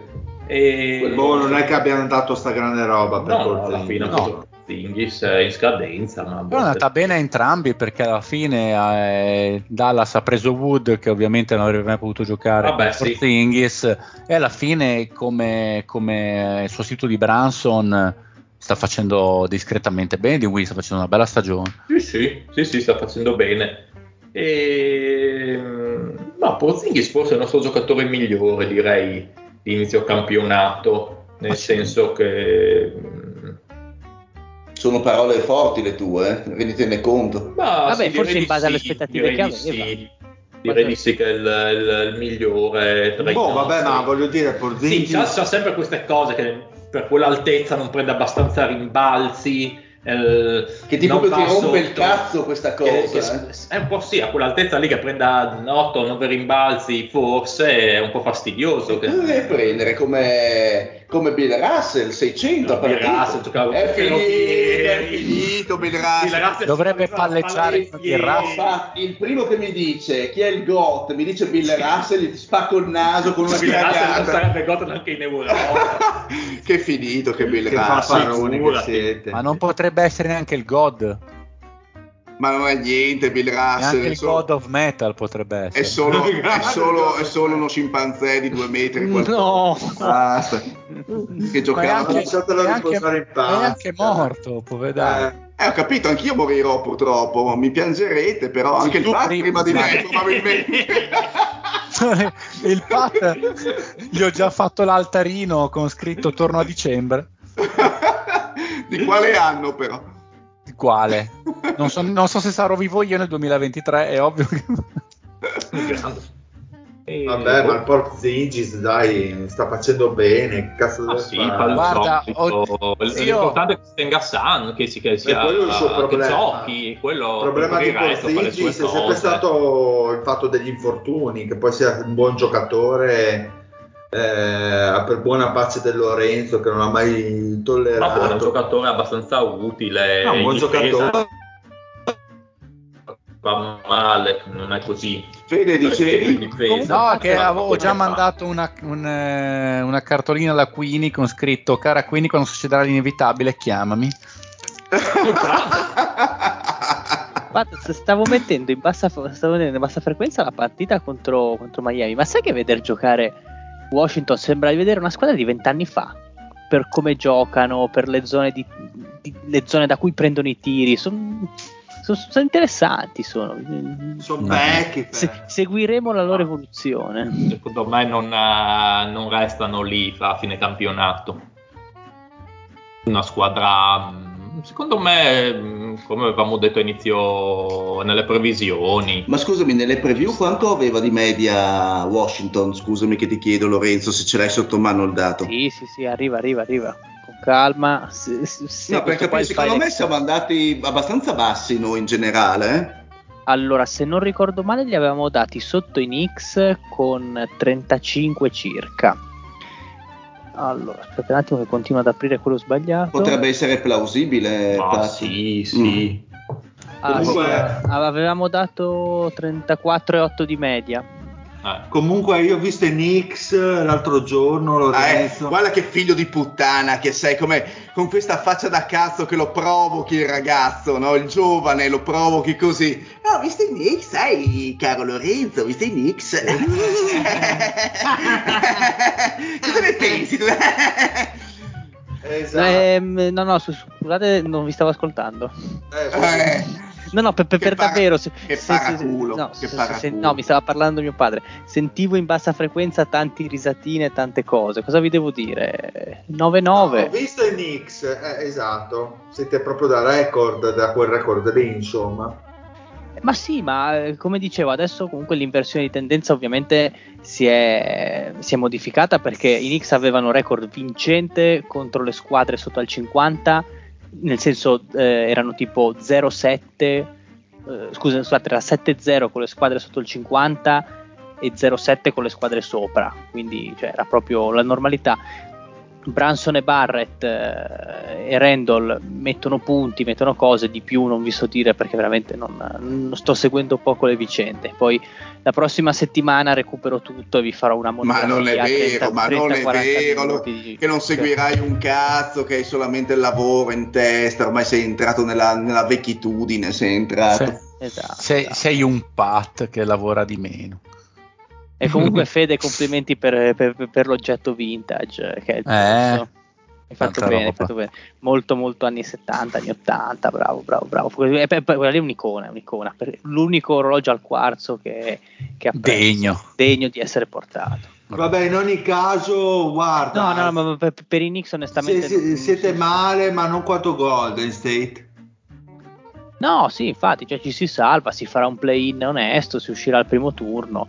Gold State invece, vabbè, stanno andando con, con, con, la seconda, forse, se va bene, non so. No, no, stanno andando con la retro. Con la retro lì, lì, di, lì, di, base magari caccia un check al volo, mi pare che sostanzialmente quando si siede Kerry la situazione è drammatica, di eh base eh sì, il problema è quello diciamo lì. che la squadra si Posso rialza solo quando le, le, le, telecamere inquadrano la mano. Allora, almeno per ora Clay Thompson eh, sembra la mummia, però non quando c'è The Rock, quando è ancora dentro la bara. La mummia di Benzone. Esatto. Oh, comunque cioè, sono sempre 8-10, eh? cioè sono due vittorie sotto al 50. Cioè, Vabbè, che perché c'è Kerry. Ma sì, dai, con calma, come direbbe il Marione, ma sì. Ma allora, per... sono vecchi, è tempo ma... di morire. Allora, visto che il Fede me l'aveva chiesto se si carica la pagina maledetta. Li ho visti un po' lenti o farraginosi. Stanchi, stanchi, stanchi. Con, con, stanchi. con Kerry sono a, 7, a più 7.7 con Kerry in campo. Con Kerry seduto, provate a indovinare. Sono meno 50. Vabbè, meno 50, no, vabbè, meno 21, meno 21. eh, che non hanno il Vernon Carr, se no sarebbero meno 83. e, e, e un scintillante 92.9 di offensive rating. Mamma mia! Mamma mia che letame, beh d'altronde hanno segnato, forse proprio scontro Sacramento, hanno, fatto, hanno perso 89 tipo a 130, che hanno giocato solo le riserve a parte i Luni, che non è di certo un attaccante, e sì, non segnava nessuno. Eh. Li vedo molto male quest'anno io Golden State, sì che l'abbiamo sparata alta per eh, il Maurizio, eh, però ma... Ma è vero che siamo all'inizio, Vedo forse ha ragione Lorenzo. Una stanno... fisica un po'. si stanno tenendo, magari, non lo so, perché l'età comunque va su per tutti. Eh. No, ve- certo, però vedi una squadra che. Voglio dire, vedi una squadra che si tiene per essere in forma in post season, è una squadra che ai nati di fa. partenza fa fatica a livello fisico perché a parte Kerry cioè Clay Thompson è immobile cioè fatto e finito. E l'unica cosa, calcio, l'unica cosa che rimane è il sì vabbè il, Fede anche cioè, tu per cazzo di esempi fai chiunque è mobile contro solo contro Houston eh, può, eh. può, va a fare 30.000 Draymond, Draymond Green è in linea di continuità con quello che ha fatto l'anno scorso però comunque come diceva benissimo il Fede anche l'anno scorso è che è il tipico giocatore che perde il passo è finito esatto. cioè, comunque fa molta fatica a livello difensivo ormai a tenere le marcature il buon Wiggins fa la sua partita, non si può dire niente perché rimane comunque un buon È costante come un cefalogramma piatto. Bravo, Wiggins. esattamente. Sì, sì. Cioè, fa, è quel il tipico giocatore che fa il suo, se la squadra va bene dici ah ok, fa bene, se la squadra fa male dici ah ok. Ah, era in campo. Era in campo. Gli altri invece... Ma secondo veramente... me, magari tu hai visto l'ultima prestazione contro i Suns, io vedo un pool in grande difficoltà.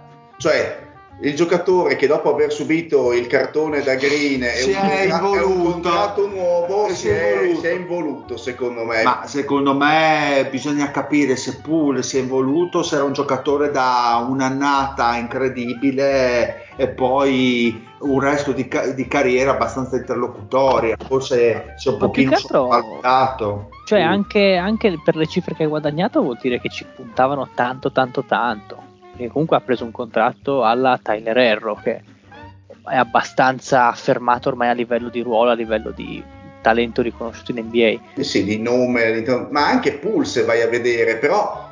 Eh... Però sono quei tipi tipo di giocatori che fanno comodo è il discorso che si, fanno, si, è fatto prima di Wiggins non sono quelli che tirano la carretta sono quelli che mettono la legna sul fuoco che già arde se la squadra arde, va, arde se la squadra va bene che comunque è un'inerzia positiva, carbura, allora magari contribuiscono, ti fanno la serata particolare che ti possono anche tirare fuori eh, le castagne dal fuoco. Ma di loro cosa sposta il pool? Il pool piuttosto che il Tyler Error cosa spostano? Più di tanto. Non se, non hai, se non hai la ciccia dei giocatori che contano, questi giocatori ti spostano fino a una certa, dopo alla fine rimangono lì. cosa, sì, la ti, possono, ti fanno il ventello, va bene, però non ti salvano una stagione, non ti portano una squadra oltre il 50% come parlavamo appunto dei Warriors, rimane lì, interlocutoria la loro carriera, fanno comodo ma era come anche il Dinwiddie, voglio dire, sono quei tipo di giocatori lì. Io ho visto una squadra che, un- ribadisco il concetto, un conto è una squadra che parte mm, a, a freno tirato, eh, però comunque certe partite dove conta portare a casa il risultato lo porta. Un conto è una squadra che le prende, che prende mazzate perché difensivamente non ce la fa, fa fatica a stare dietro al- all'esterno, fa fatica a interrompere le linee di passaggio, fa fatica a marcare eh, i giocatori liberi eh, sul passaggio, sul perimetro, si prendono delle triple Ma aperte. una cicca! Eh, Così, debotto. Mm, Senza senso. senza senso. Quindi non so se avete visto voi Golden State, ci potete Io l'ho visto ultimamente contro Houston da poco e mi sembra che ancora debbano ingranare. Sì, cioè, ci si aspettava tutta un'altra parabola da parte dei loro giovani, soprattutto il grosso sta poi lì. Ma sì, probabilmente hanno preso quegli elementi della panca che si sottovaluta sempre, tipo Peyton, Porter Junior, eccetera, eccetera. Però gli Porker facevano, Junior. Assolutamente. facevano il loro gioco, si trovano i loro giovani, Moody, Kuminga, e Poole, um, Wiseman, e devono metterli insieme in campo e, e per adesso mi sa che... Sì, beh, anche di Vincenzo funziona. che doveva essere molto strumentale, comunque sostituire sostanzialmente Peyton, non come caratteristiche ma come peso specifico e alla fine appena, cioè non sta facendo poco in questo momento. Quindi Yes. ci, vuole, ci vuole ancora un po' e comunque l'impressione che stiano molto costeggiando la, la regular season.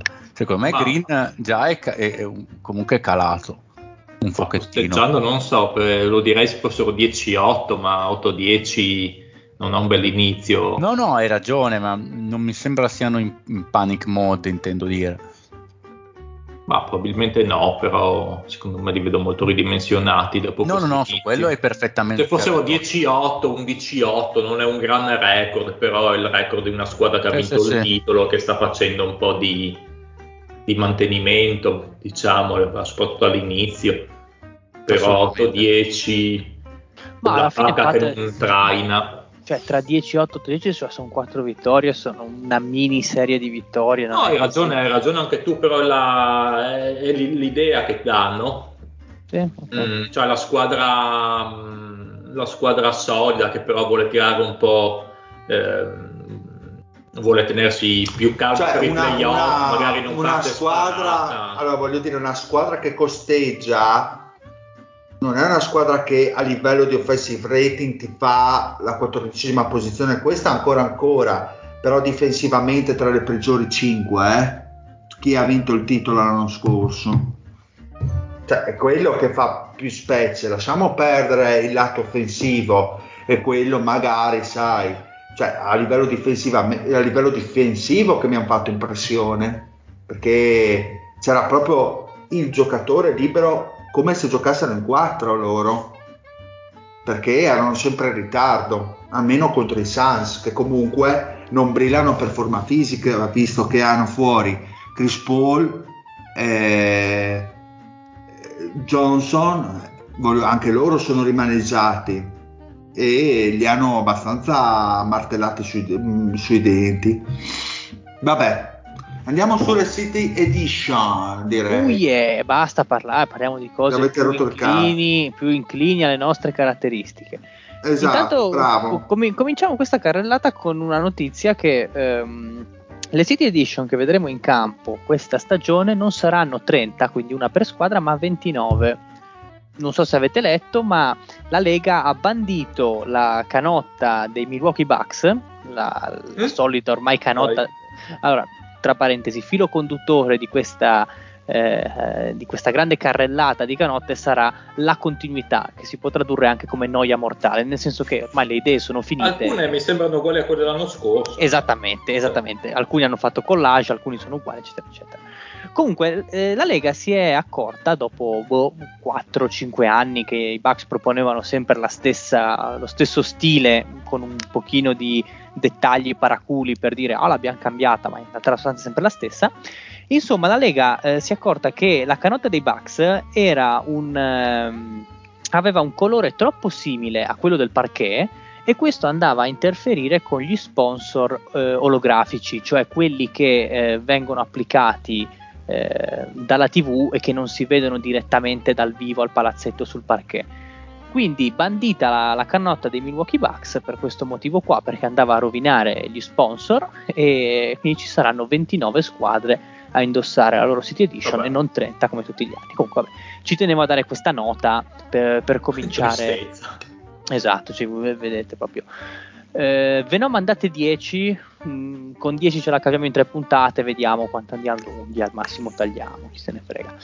Prima canotta, e anche qua partiamo subito con, eh, con il leitmotiv della, della stagione, quindi la continuità Atlanta che ripropone ancora una volta il discorso della Peach City, quindi la città delle pesche, delle arance, quindi canotta arancione con eh, canotta nera con degli inserti arancioni sui numeri e eh, sulle strisce laterali e sulle spalline. Tra l'altro molto simpatico la perculata che hanno fatto gli Oaks nel loro comunicato perché dice, perché gli Oaks dicono che questa canotta rappresenta eh, diciamo eh, un, un, nuovo capitolo, una nuova svolta nel, nelle loro uniformi. Non so se una, svolta, una svolta che fa caccare, però. Esatto, esatto. Quindi eh, già il fatto che hanno rotto le balle e tutto, poi il fatto di avere la canotta nera che già l'anno scorso ci siamo espressi a riguardo.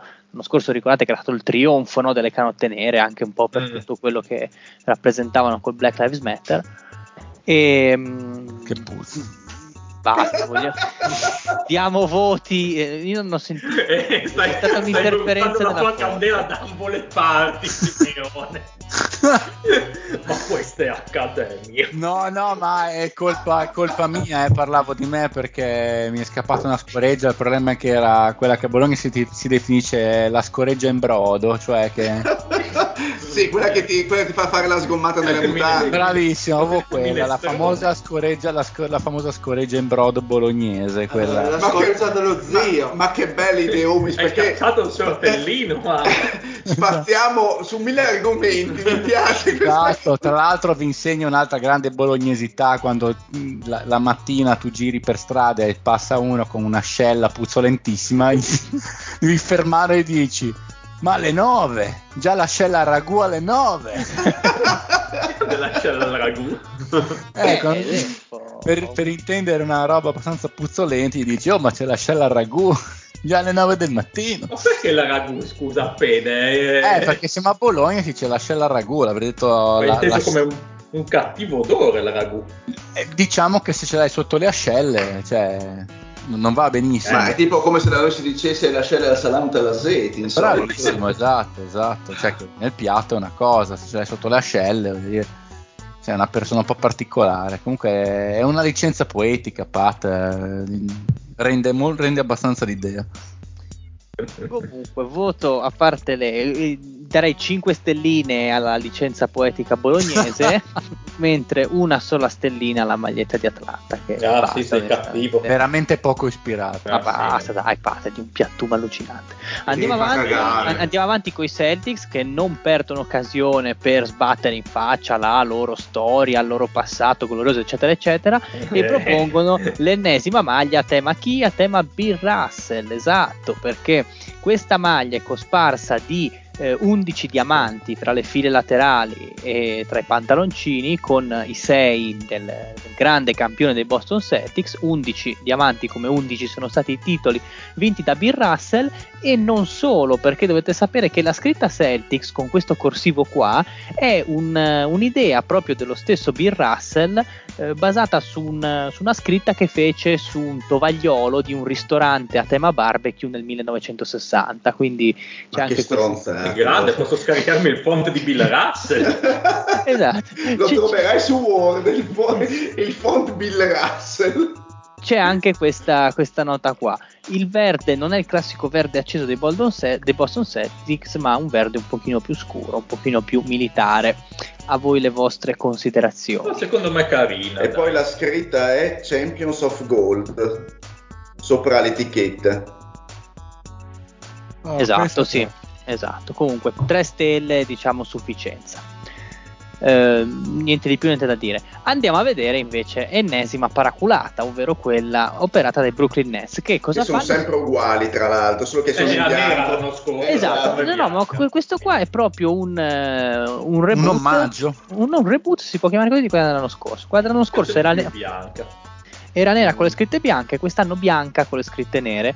Ed è il solito omaggio che fecero l'anno scorso all'artista di, Bru- eh, artista di Brooklyn, eh, Basquiat. Morales, che cazzo Sì, è, beh, sì, sì. Basquiat, esatto, eh, con la scritta Brooklyn Nets, così un po'. Ma a me co- piace però. codice- Posso dire molto più bella che bianca che nera, forse Eh più no, a me, luminosa. pi- eh, a me piaceva più nera invece, ma A me boh, piace di più bianca. Mi sono tarato io. Perché secondo me le bande laterali che hanno appunto questi schizzi, stile graffiti tra l'azzurro e il giallo, così risaltano di più con col Ma cosa c'è scritto? Bocchin? Bocchin? Eh, eh, eh? esatto, esatto. scritto esatto. so terrible.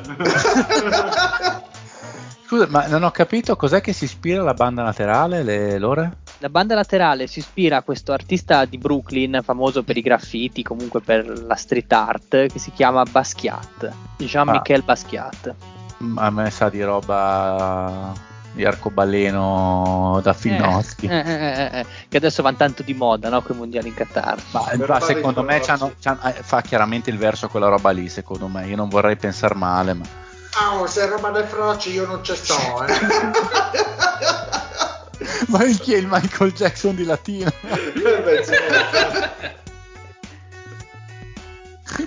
Eh, ok. è sempre una grande citazione. Una grande tesoro, com'è come sei antica. No, beh, quello è un altro tesoro, come sei antica tesoro, quanto sei frocia. Socia, esatto. No, no, lo so che è un'altra, però fa sempre ridere anche quella. Eh, lo so. Comunque Ch- Chicago invece vince l'innovazione, eh? Mamma no, aspetta, mia, aspetta, che aspetta, aspetta, non, non, non correte. Non ve l'ho mandata Charlotte?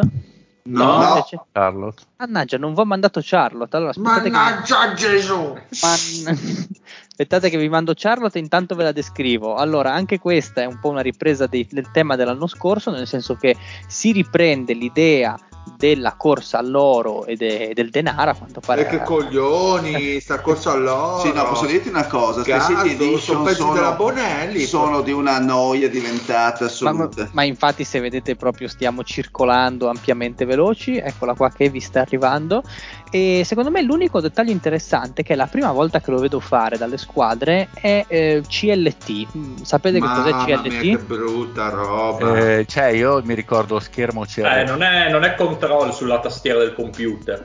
No, quello No, è quello è CTR. Eh, allora, CLT molto semplicemente è l'acronimo dell'aeroporto di Charlotte. Così. Ah, pensavo consorzio ladri terroni invece. E, Credevo- che scusami. moda, che moda di eh. razzismo, che bello. Credevo consorzio Lai di terrore. Come- sai che come dice Bernabucci, a me la battuta mi piace. E, comunque, ancora quindi Comunque diceva- fa cagare. Cioè, esatto, cioè, io, io- darei due stelle così perché un Ma minimo. anche mi- una, ma no, a me piace il Ah, dettaglio ecco. dell'aeroporto perché sennò c'è, Ma c'è se. Però fondamentalmente Sì, ma di base, frega con sto control Sì. eh, ingrandissimo. ma sta- la base sotto è quasi uguale a quella dello Ma anche il scorso numero è grandissimo, un font orripilante sta Sì, roba. sì, sì, Vabbè, sì, sì, però l'anno scorso era molto bella quella degli Hornets, poteva essere anche la più bella vista indossata. Beh, non era quella azzurra d'ape, quella a nido d'ape. a nido bellissima. d'ape, Ah, ok. No, no. Cioè, no, no, beh, era molto ispirata quella dell'anno scorso, è, una- è forse l'unica che mi ricordo bene. Quella di Chicago, benvenuti negli anni 90. Sì, ma quella, Quella di Chicago sembra la maglietta da casa che è un ometto. Cioè, nel Sì, senso, la quella- canotta, la canotta per la stare in canotta- casa, La sì, canotta di casa che non è quella di Telaspè, quella bianca. Questa qua, Cioè, secondo me, sono, qua Fanatics, sono le magliette che possono tranquillamente essere taroccate da chiunque, da qualunque di, di secondigliano eh, che vendono a Esatto. 7 euro. Sì, sì. Ah, Chicago quindi abbandona eh, le scorse City Edition, se vi ricordate, erano sempre a tema della bandiera statale o della bandiera della città, quindi di Chicago o del Michigan. Eh, no, no, scusate, Chicago è nell'Illinois, ho avuto questo, questo momento di mindfuck.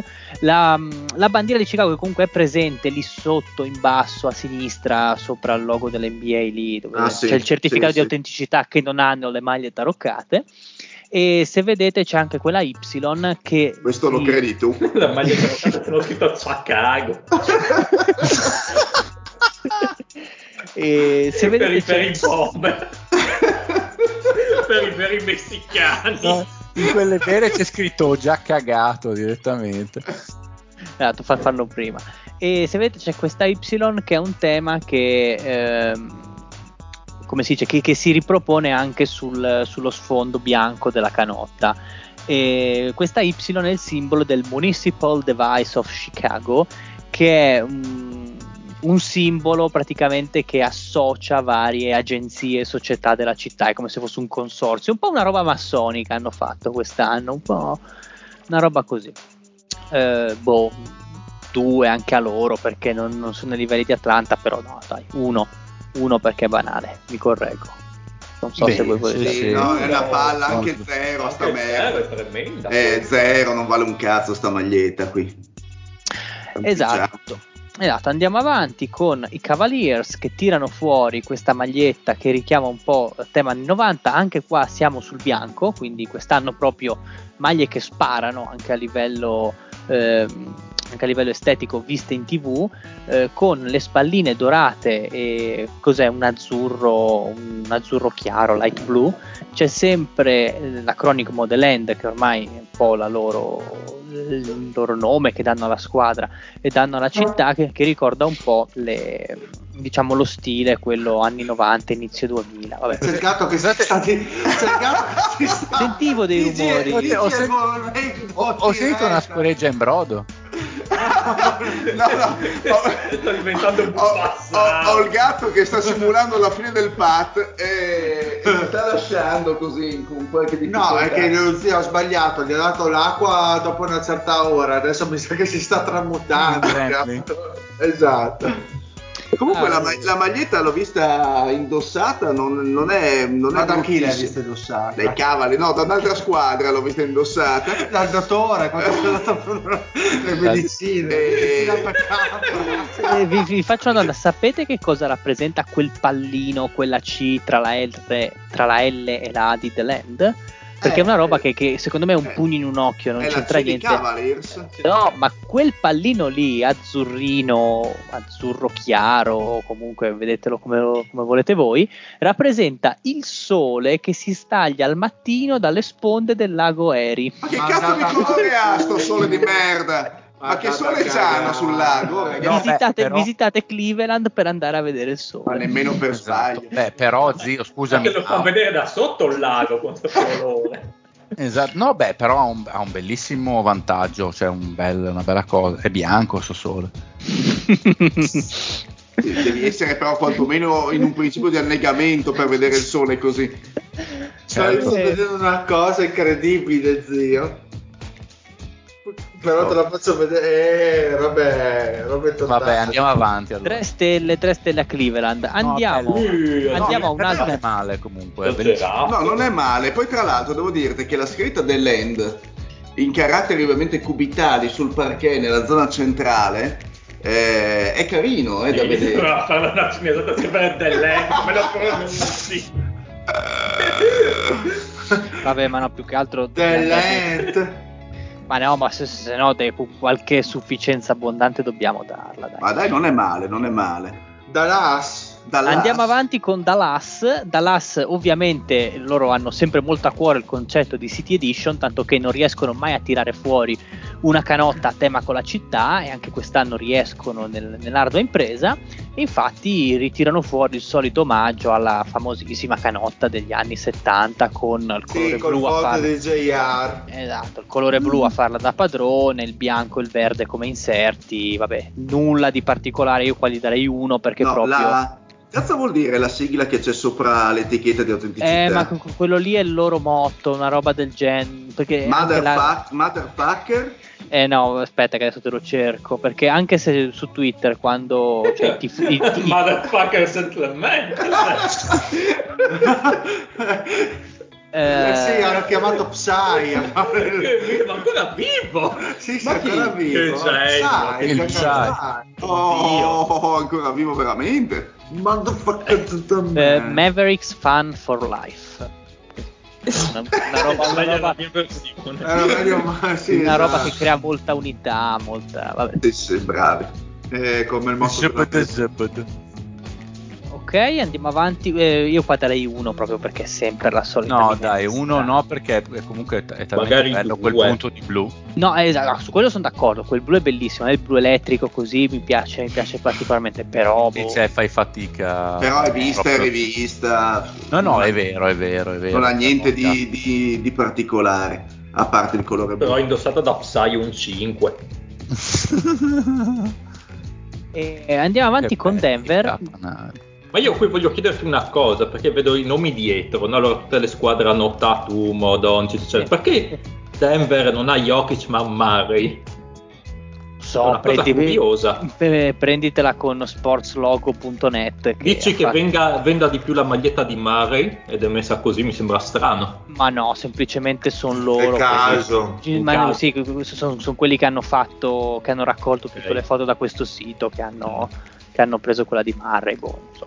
Se No. vogliamo fare un'analisi, un'analisi economica sulla vendita del maglietta Denver, eh, state connessi la prossima puntata che ne parleremo. Assolutamente no. Ma Sì, questa sì. comunque non è male. Non è Allora, male, questo mi piace. Questa di per, sé, di- per sé non è male, a me, anche a me piace molto, però premettiamo che di City Edition non ha niente, perché l'unica cosa riferita alla città è il logo in basso lì a sinistra sopra il trademark NBA, che appunto è lo skyline della città, quello famoso che abbiamo visto riproposto anche proprio sulle magliette. Sulla maglietta. Esatto. Comunque, maglia bianca, un bianco ghiaccio, quindi quasi tendente al grigio, che è anche abbastanza bello, piacevole. eh, bordini rossi con delle striature dorate. La scritta Molto in blu. belli, secondo me. esatto. Sì, sì, molto elegante. La scritta in blu con i bordini eh, gialli arancione. La scritta Nuggets di lato con eh, cos'è un, un- un rosso granata, una roba del genere. Devo dire che, che funziona. Non è un- una canotta che esprime il legame con la città, però. No, poi sono queste righette laterali che vanno tipo in... eh, in, eh, svaniscono verso la scritta Nuggets, che secondo me queste fanno molto anni 80, eh, sembrano le tute degli anni 80, però sì, ha un suo, ha un suo perché, è carina, cioè non è niente di particolare, Sì, ma niente di secondo me, eccezionale. però secondo me alcuni dettagli che le distinguono da, da altre che sono veramente banali. Sì. No, no, anche, anche qui comunque, anche qui comunque decisamente più fantasia l'anno scorso, eh, anche chi aveva dei difetti tipo quel, quel rombone grosso ai lati, quella di Denver, mi ricordo, però c'era tanta più fantasia con questo effetto un po' pixeloso, era... Sì, di- diciamo che, che sono ai due opposti, cioè una era fantasiosa ma me, e questa invece è scolastica ma ben riuscita. Ma le- dai, è elegante, Mm. ben fatta nei dettagli, è una bella maglia da mettere, poi che c'entra o meno con le City Edition, beh, quello... Le avete viste indossate i giocatori voi queste no, o non no? l'ho vista. Non so, interessante. Ok, comunque secondo me voto 3. Sì, io di ma- più, ma anche una- l'unica che quattro, comprerei quattro. fino adesso, a parte quella dei Quattro. Celtics. Mm. Andiamo avanti eh, con quella che secondo me per adesso è quella che funziona di più, non tanto esteticamente quanto per il messaggio, perché voi vi chiederete cosa c'entra Detroit, la città di Detroit con il verde, questo verde militare molto palude. Bene, questa, sto- questa maglia ha una storia che è molto legata con la città, perché eh, Big Sean, che sarebbe il Pistons Creative Director of Innovation, che sarebbe questa figura che i Pistons hanno assunto, ha ideato questa, questa canotta basandosi a eh, Santa Cecilia. Santa Cecilia è una palestra storica, iconica, eh, collocata al centro di Detroit, che ha appunto queste mura, scusate, le, le, le pareti, diciamo i muri, del, i, i muri della struttura colorati con, con, con questo verde. Ci sono inoltre le tre eh, stelline sopra la D di Detroit che indicano i tre titoli vinti dalla città e in basso sopra il simbolino NBA c'è la frase dove le stelle eh, si formano ma non nascono, where stars are made not born. Eh, mm. Che è appunto il motto di questa, di questa Santa Cecilia. Quindi, secondo me, è un bel omaggio a una delle strutture iconiche della città. Non mi piace tanto questo verde, perché è un verde molto scuro, però comunque ha un senso. Non mi dispiace però a me sta jersey qua. Non è brutta. No, non è brutta, sinceramente, io guardandola così, la prima cosa mi, su cui mi chiede lo sguardo è il font delle due scritte, tra quella davanti e quella sì. del giocatore dietro, che secondo me stona, stona, un pochino sì. stona. Sì. Uh, però questo è il mio gusto personale, eh, poi non è detto il no, colore non, con te il colore non mi di cioè la scritta davanti il frontale mi piace, mi piace molto con le tre stelle mi piace molto. Anche a me. Mm, secondo me comunque è tendenzialmente positiva come Ma maglietta. sa di una maglia che avrebbe bene addosso un, un classico fisicato che passa gridando What Gucci my nigga e via entrando in disco. Non sa il classico colore forma di, del fisicato anche un po' sudato che entra in disco. Magari che proviene dall'Olanda anche Beh, quindi gli diamo un buon voto se questa è l'immagine che ti dà. Ma sì, dai, eh. ci piace. Ci piace. Indossabile, dai, non la indosserei io, però diciamo che. Io, io la metterei. Ma scusami, a, tipo, a parità di, di, colore verde, tra questa e quella di, di, di Boston, mi piace di più Boston. Sì, condivido. Sì, sì, è proprio finita quella di Boston. Sì, sì. però questa boh, un po' troppo semplice per i miei gusti, però posso capire, nel senso è meglio di altre, ecco, sì. Mm, ok. Quindi Big Sean ha superato la prova, diciamo. Sì, vai. Big Sean, che so che non ci crederete, perché il nickname non lo farebbe mai suggerire, non lo suggerirebbe mai, ma è di colore. è andato a cercarlo? Ovviamente sì. grandissimo. E andiamo avanti con una canotta che se avesse ideato il diciamo, l- no, diciamo l'artista che sta disegnando le magliette del Napoli Calcio ultimamente sì, mi sarei sorpreso. Ma sai che, oh, sai che stavo proprio pensando? Sembra la classica maglietta da Tamaro Terone, porca puttana, che compra le, le, le magliette, quelli in microfibra della Fabric, porca troia, e va in disco è la con class- l'ascella che sa di ragù. È la classica maglietta da rapper di ghetto questa qua. Sì, la ma il rapper che sta per finire sotto una macchina, il trapper più che rapper. No, comunque ho detto Napoli non a caso perché magari i nostri, i nostri due ascoltatori non seguono tanto il calcio, però andatevi a vedere le maglie del Napoli degli ultimi 5-6 anni, sono delle cose clamo- clamorose al contrario, nel senso fa- facce di Maradona stampate sul, eh, su, su, sulla pancia, pipistrelli camouflage, cioè c'è di tutto, una roba, si apre un mondo. Comunque, i Warriors presentano questa rosa stilizzata al centro del, al centro del petto. Beh, neanche te- Ah, quella stilizzata piccola. Ecco, okay. quella stilizzata piccola, eh sì, stavo arrivando all'elefante nella stanza, esatto, perché scendendo nella parte bassa con questo effetto sfumatura, con dei giochi di luce tra il giallo e il nero, c'è questa foto di una rosa messa lì incontro lui in penombra. Luce, esatto. Mm. E sapete cosa significa questa rosa? Che la vita è una merda. Eh, più, vabbè, eh, diciamo che può essere parafrasata perché eh, l'artista che ha ideato questa, questa canotta, eh, un artista di San Francisco tal eh, Human, H. Sì, e M human, H U E M A N l'artista, l'artista che ha disegnato questa rosa era frequentatore del locale di scuola di polizia dove entravano e c'erano i village people dentro che con la canzone ta con la rosa in bocca. Allora il significato di questa maglietta è celebrare le, le, le donne forti che hanno giocato un ruolo fondamentale nei successi della squadra e della città. Che pippone, Tutti ragazzi. questi elementi rappresentano femminilità, amicizia, ottimismo e diversità. Ma è roba da ricchioni, ragazzi, su. No, a parte tutto. Cioè, allora, il, il disegno in penombra della rosa è stramaledettamente chi non è male, ma è stramaledettamente kitsch. No, veramente Ma no, Però devo roba- dire, che, devo dire che il disegno centrale con questo cerchio che sembra poi anche un sole, un orologio, non so, sembrano mille cose e la rosa stilizzata non è male. Devo Ma dire la verità. se si fossero fermati lì alla rosa stilizzata e col nero sotto, boh, fai una roba così un po' minimal come va di moda adesso. Ci sta, le tre stelle magari le porti anche a casa, ma così non...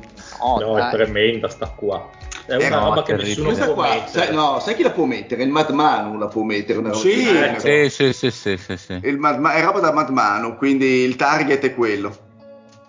Eh, Brutto ditemi voi, target, chi- pessimo chiudiamo... Ti ricordo che l'autore della nostra sigla porta rispetto. eh. No, questa secondo me è la più brutta. La più brutta, Anche più di quella di. Chicago, perché almeno quella di Chicago non devi vergognarti a metterla, è una roba brutta, ma me non ti No, una roba. Poi ci sarà gente che girerà fiera la tu non la prenderesti Pat, No, quella di State? tremenda. Già quella dell'anno scorso, se vi ricordate, mi faceva No, schifo. ma quella era solo nera, però quella dello No? scorso anno. E allora quella dell'anno prima, non mi, mi- mi ricordo che mi ero già espresso negativamente Quella che aveva tutta la quercia coi rami. Eh, intendi? adesso non me la ricordo, Mm. però mi ero espresso negativamente e questa volta no. È un po' impegnativa come maglietta, eh, ragazzi È una miei, è un po' impegnativa. Eh sì, cavolo. Ok, andando avanti, eh, io qua chiuderei con Houston, quindi facciamo le prime 10. Houston che a quella ripropone, dell'anno scorso. esatto, ripropone la versione mixtape, Identica, cioè, identica. esatto. Ma è identica. esatto, praticamente ha la scritta Houston del mille- degli anni 80 e il gessato degli anni 90, cioè onestamente un es- uno sforzo neanche puerile, meno Sì, ancora. ma anche, per- anche le strisce con elettrificate sono uguali, è identica. Eh, questo non me lo ricordo, c'erano eh, questi tagli sulle strisce bianche? Non me- Boh, non mi ricordo. Però queste- questo, diciamo, cambiare colore verso l'azzurro è Questa uguale. forse è peggio di quella di God, perché questa non c'è ragione di comprarla, se proprio quella l'anno prima. Esatto, Cioè, condivido. questa vero, è vero. No, no, no, parla- condivido. su quella di State è del male assoluta. Questa c'è una Ma que- ragione, ma ma, sai, ma- ma magari Golden- l'hai, l'hai macchiata col ketchup eh, alla grigliata e quindi ne hai bisogno di una nuova, ricompri questa, cioè, va a sapere. Vabbè, ma quella di Golden, se devi comprarla, almeno è diversa, nel senso dici la compro perché è brutta, magari in un futuro, siccome è brutta, nessuno l'ha comprata, può valere dei soldi, la- come sai quelle, non so, quelle mh, cose che compri, mh, magari dischi di artisti Semisconosciuti. semisconosciuti oppure eh, merdosi che poi rivendi a, a una cifra scusa, ma alta, secondo- o le magliette di quegli di quei giocatori che hanno giocato una partita in quella squadra perché una mega pippe, nessuno ha comprato la maglietta loro e adesso vale tantissimo. Eh, Però questa, cazzo, sta la maglietta dell'anno scorso. Però secondo me quella di Golden State, se tu apri l'armadio e ce l'hai appesa, dà un tocco di colore, secondo me, quella di Golden State. eh. Apri l'armadio e dici, orco Dio, che cazzo ho preso? No, Zio. Fai ai colloqui di lavoro. Io ci andrei con quelli di lavoro. cazzo. Guarda, vado a cercare quella di Houston dello scorso anno adesso. Vai. Eh, Quella no- di Houston proprio boh, i coglioni, gatto. è troppo intanto, uguale. intanto io con Houston direi di chiudere qua, le prossime 10 le facciamo. Sì, ma chiudiamo la nostra. Sì, basta. Chiudiamo che il podcast. Sono morto dentro. Sì, ma anche- tra l'altro sto stato vedendo delle robe, mamma mia che palle, ormai sono- Allora, sai cosa cambia? Eh. Cambiano i, i bordi laterali, cioè le, mh, tutte le bordature che sono rosse quest'anno, lo scorso anno erano bianche e rosse. Ah, ok. Quindi Ma anche il logo cambia lì. sì, qua cambia anche il logo, che era, Ah, ok. quello, era quello con il razzo che vola. Ah, ok. Hanno, tenuto, hanno cambiato il logo e le bordature, hanno tenuto la base. È tutta la base uguale, identica però, Beh, identica. Anche le strisce che si spaccano frastagliate sono identiche. Il lavoro al computer di due secondi. Mi abbandoni liberi le mani. na, na, na, na, na, na. No, invece no. Mi sono sbagliato perché Ah. quella che ti ho detto che abbiamo visto Eh. prima è del 2021. Ah, Quella del- sono diversi anni quella, quella- quella del 2022 ha questa scritta qui che non Ah, so- che è identica. che è quindi. identica e la bordatura, La bordatura è è rossa. rossa. Quindi non cambia proprio un cazzo, ragazzi. È identica. Confermo. Bello confermiamo. orologio, Fede. Eh, Mm, do, che orologio? Vediamo. No. No, no, no, no, questo, questo Fede no, questo Fede no. lo sapevo, eh, in realtà lo volevo mandare a te, mi sono sbagliato. Questo non me lo dovevi fare. Tra l'altro, grande che sei riuscito a trovarlo, eh, perché sono abbastanza difficili in questo momento da. Ma con Sì, quali soldi te lo sei permesso, scusami? Eh, sono due mesi che non vado a prostitute. Grande. Eh, beh. Eh, questo qua, secondo Quindi, me, eh, questo qua, allora, questo qua è, è un bel giochino, nel senso così, boh, Eh, per beh. girarci, per fare un po' così il. eh, un po' l'ipsterino, No, lo di- di- splendidino. diciamo che è un Omega Swatch Mission to Pluto, altrimenti giustamente gli ascoltatori dicono che Esatto. cazzo stanno dicendo. è il Moose Watch, quello per cui ad aprile la gente era, era diventata matta, c'era stata l'isteria collettiva con le file davanti ai negozi della Swatch.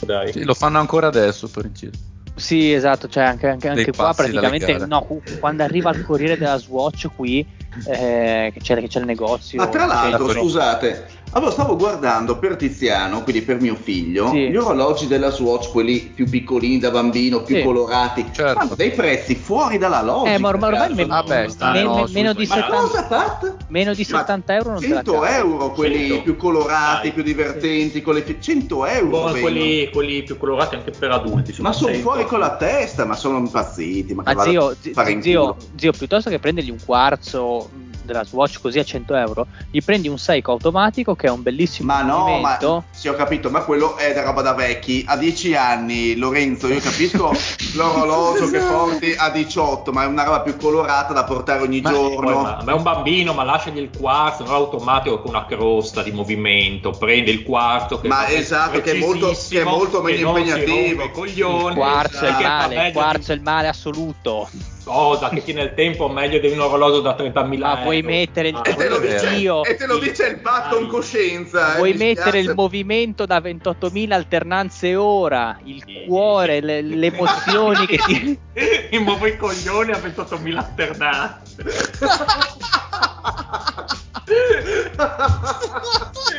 Quando produco lo sperma. Sei veramente un senza cuore, un senza poesia, sei un... Fa tetto, fumano.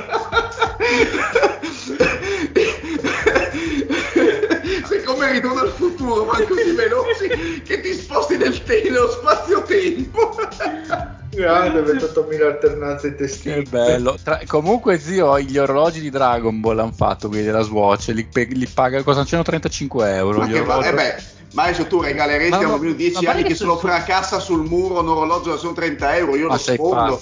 Ma sono Eh, bruttissimi poi quelli, quelli, quelli lì che non veramente... hanno il, il marchio, il, cioè la, No. la- la- Però oggettivamente, la su- dietro, ovviamente la Swatch sono belli perché sono stracolorati, sono oggettivamente Sì. abbastanza resistenti, però No, insomma... ma vuoi non trovare una svendita di un orologio che non è di quest'anno ma dell'anno scorso che ti costa magari 60 euro? Non so, io per dirti sono andato sul, eh, sul sito, quindi sul sito sono i prezzi standard, non ho guardato Eh, oltre perché già iniziano a guarda, bestemmiare. Guarda, guarda zio, l- l'unico quarzo che per storia ha motivo di essere è quello che si è preso il Fede, il, il Casio. Eh beh, quella è tanta roba. Beh, il caso ce l'ho anch'io, Ah, un bel Ma caso. c'è, c'è anche, dovrei chiedere al mitico Naldo che sa tutto di orologi, ma ci sono dei modelli particolari di quarzo, di orologi anche di un certo livello, ma sono veramente pochi. Che ma eh, dove Ma dicevi sì, di andare a cercare, Fede? Su Vinted, su Vinted. Ah, ok. È che magari ne prendi uno usato a ottime condizioni, magari lo prendi a 40 euro anziché 80, per dire. Ok. Ottimo, Tanto- consi- consigli per gli acquisti. Dovremmo fare anche la sezione orologi, eh, Pat, in cui, in cui discutiamo, ci meniamo. Eh, lì bisognerebbe- solo da bestemmiare, secondo me, con gli Pat, orologi. che ne pensi del calibro coassiale degli Omega? Cioè, così facciamo una roba. non piacciono. Non ti Vabbè, piace? cazzo, lo, Non cazzo, mi lo, lo- lo Ah, Speedmaster è pura storia. non Speedmaster è una roba meravigliosa, secondo me. Poi, No, no, beh, è uno dei più No, belli no, orologi mi di sempre. lo Speedmaster. È meraviglioso. No, ci sono orologi X. molto più belli, però vabbè. Vabbè, Vabbè, se li prendi... Cioè, senso, Io sono un cultore degli IVC per dirti. Sono quindi- belli le cult. Jäger Le Cutre. Le cutre. Sì. Jäger Le Cutre. Quello che si... Il, il reverse... No, a me non... un po' meno. No, al, No, il al reverse no, non mi io, piace. Io la, io la crociata in cui sono assolutamente solo, ma a me non mi è mai piaciuto il Submariner della Rolex. Ah no, sei, sei con me. I Rolex sono Ah, bruttissimi. per, per- l'hanno- per- per- per me, per me è l'orologio. La- la- Eh, lascia- la- lasciando il discorso del che ormai è diventato molto inflazionato, super taroccato, per me il Submariner Al della Rolex super taroccato li vendono i Seiko a 99 euro de- eh, al quarzo, che però sono uguali, sono identici al Submariner. Però ah, no, ma a livello di conicità quello è l'orologio. E sto parlando del 16610, quindi la referenza con ancora la lunetta in acciaio e non quella in ceramica. Quello prima. Ovviamente, Cioè, ovviamente. quello anni 90, inizio anni 2000. Sì, sì, il bello è che è buono di costare 12-13 mila euro, qualcosa lì. Sì, li trovi, li trovi anche a meno, dipende se sai giocare. Io ad esempio sono un amante del portoghese dell'IVC a due quadranti per dirti. Eh, se sai Non chi ce amo i l'ha, se- se- se sai chi ce l'ha quello? Chi? Peppe Conte. Chi? Chi? Pe- Giuseppe Conte. Ah, l'allen- l'allenatore dici? No, il politico.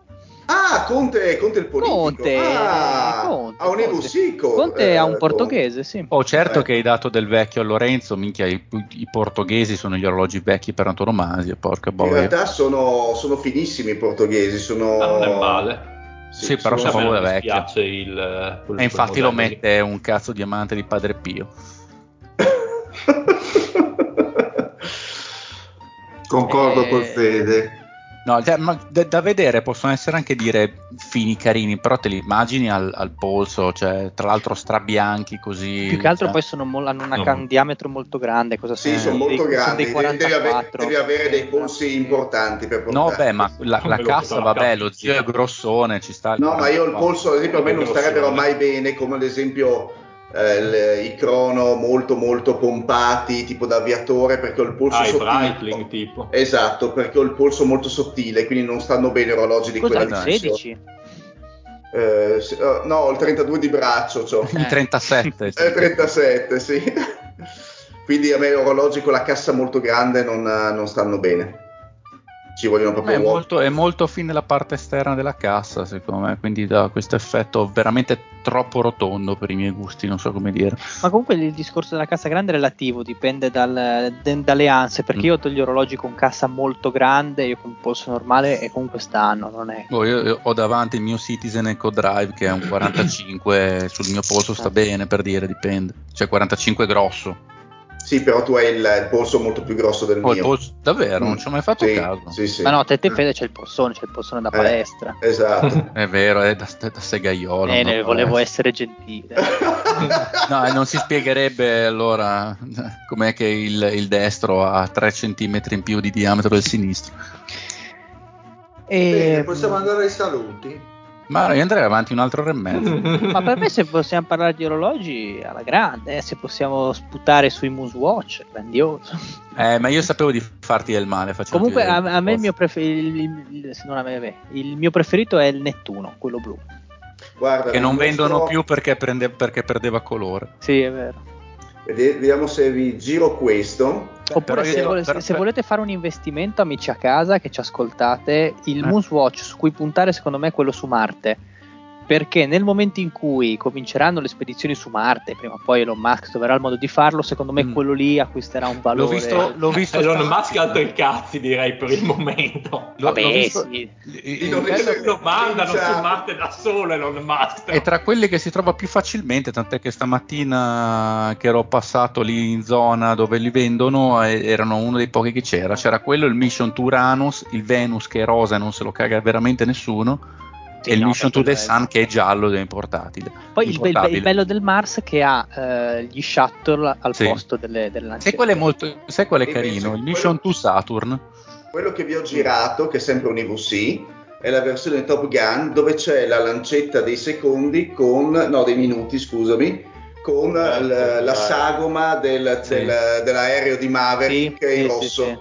No, aspetta, Ah, asp- cioè, hanno sicuramente sbagliato a mettere la virgola. Nel, prezzo. Eh, no, non hanno sbagliato. No, S- no, sai no, cos'è, no. zio? Il, il problema degli VC che è un problema che, che se lo portano Che non tanto. mantengono il prezzo? No, no, è un- più un discorso estetico mio, che hanno la, la corona di caricamento troppo grande rispetto al, al resto e sul polso da fastidio. Perché comunque è Dipende- un- però dipende, per esempio, io le terrei sul polso destro perché sono mancino, quindi ho la corona. Perché sei una eh, bestia. Eh, ma io le uso sul polso do- che uso di meno, quindi dove si rovina di meno. Normale, ha Eh, senso. ma anche io sono mancino, lo porto a sinistra. eh. E io invece no, tutti gli orologi a destra per dirti. Perché Allora ti- un- devi una- comprare una cassa sto coso che è importabile. Devi comprare, zio, il nuovo Rolex GMT, la più grande. Ma io non, soppo- che- non sopporto i Rolex, mi, sta- mi fanno vomitare. Ma, ma pensa, allora, pensa la, la Rolex che viene tacciata ovviamente di non innovare perché i movimenti sono sempre quelli da anni.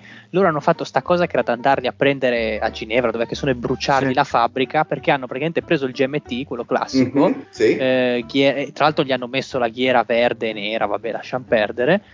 E hanno invertito il movimento, cioè hanno messo la corona di carica e la data ore 9 Ah, Spettacolo. per quelli che lo portano a destra, presentandola come la grande innovazione, la grande cosa, cioè nel senso beh, però si sono, son presi una fetta di mercato, però così in ci compenso. sta come idea, anzi Mm. spero che nessuno l'abbia fatto prima, se è una Sì, novità. esatto. Sì, ma è un po' una presa per il culo, c'è un'innovazione che secondo me non serve a niente.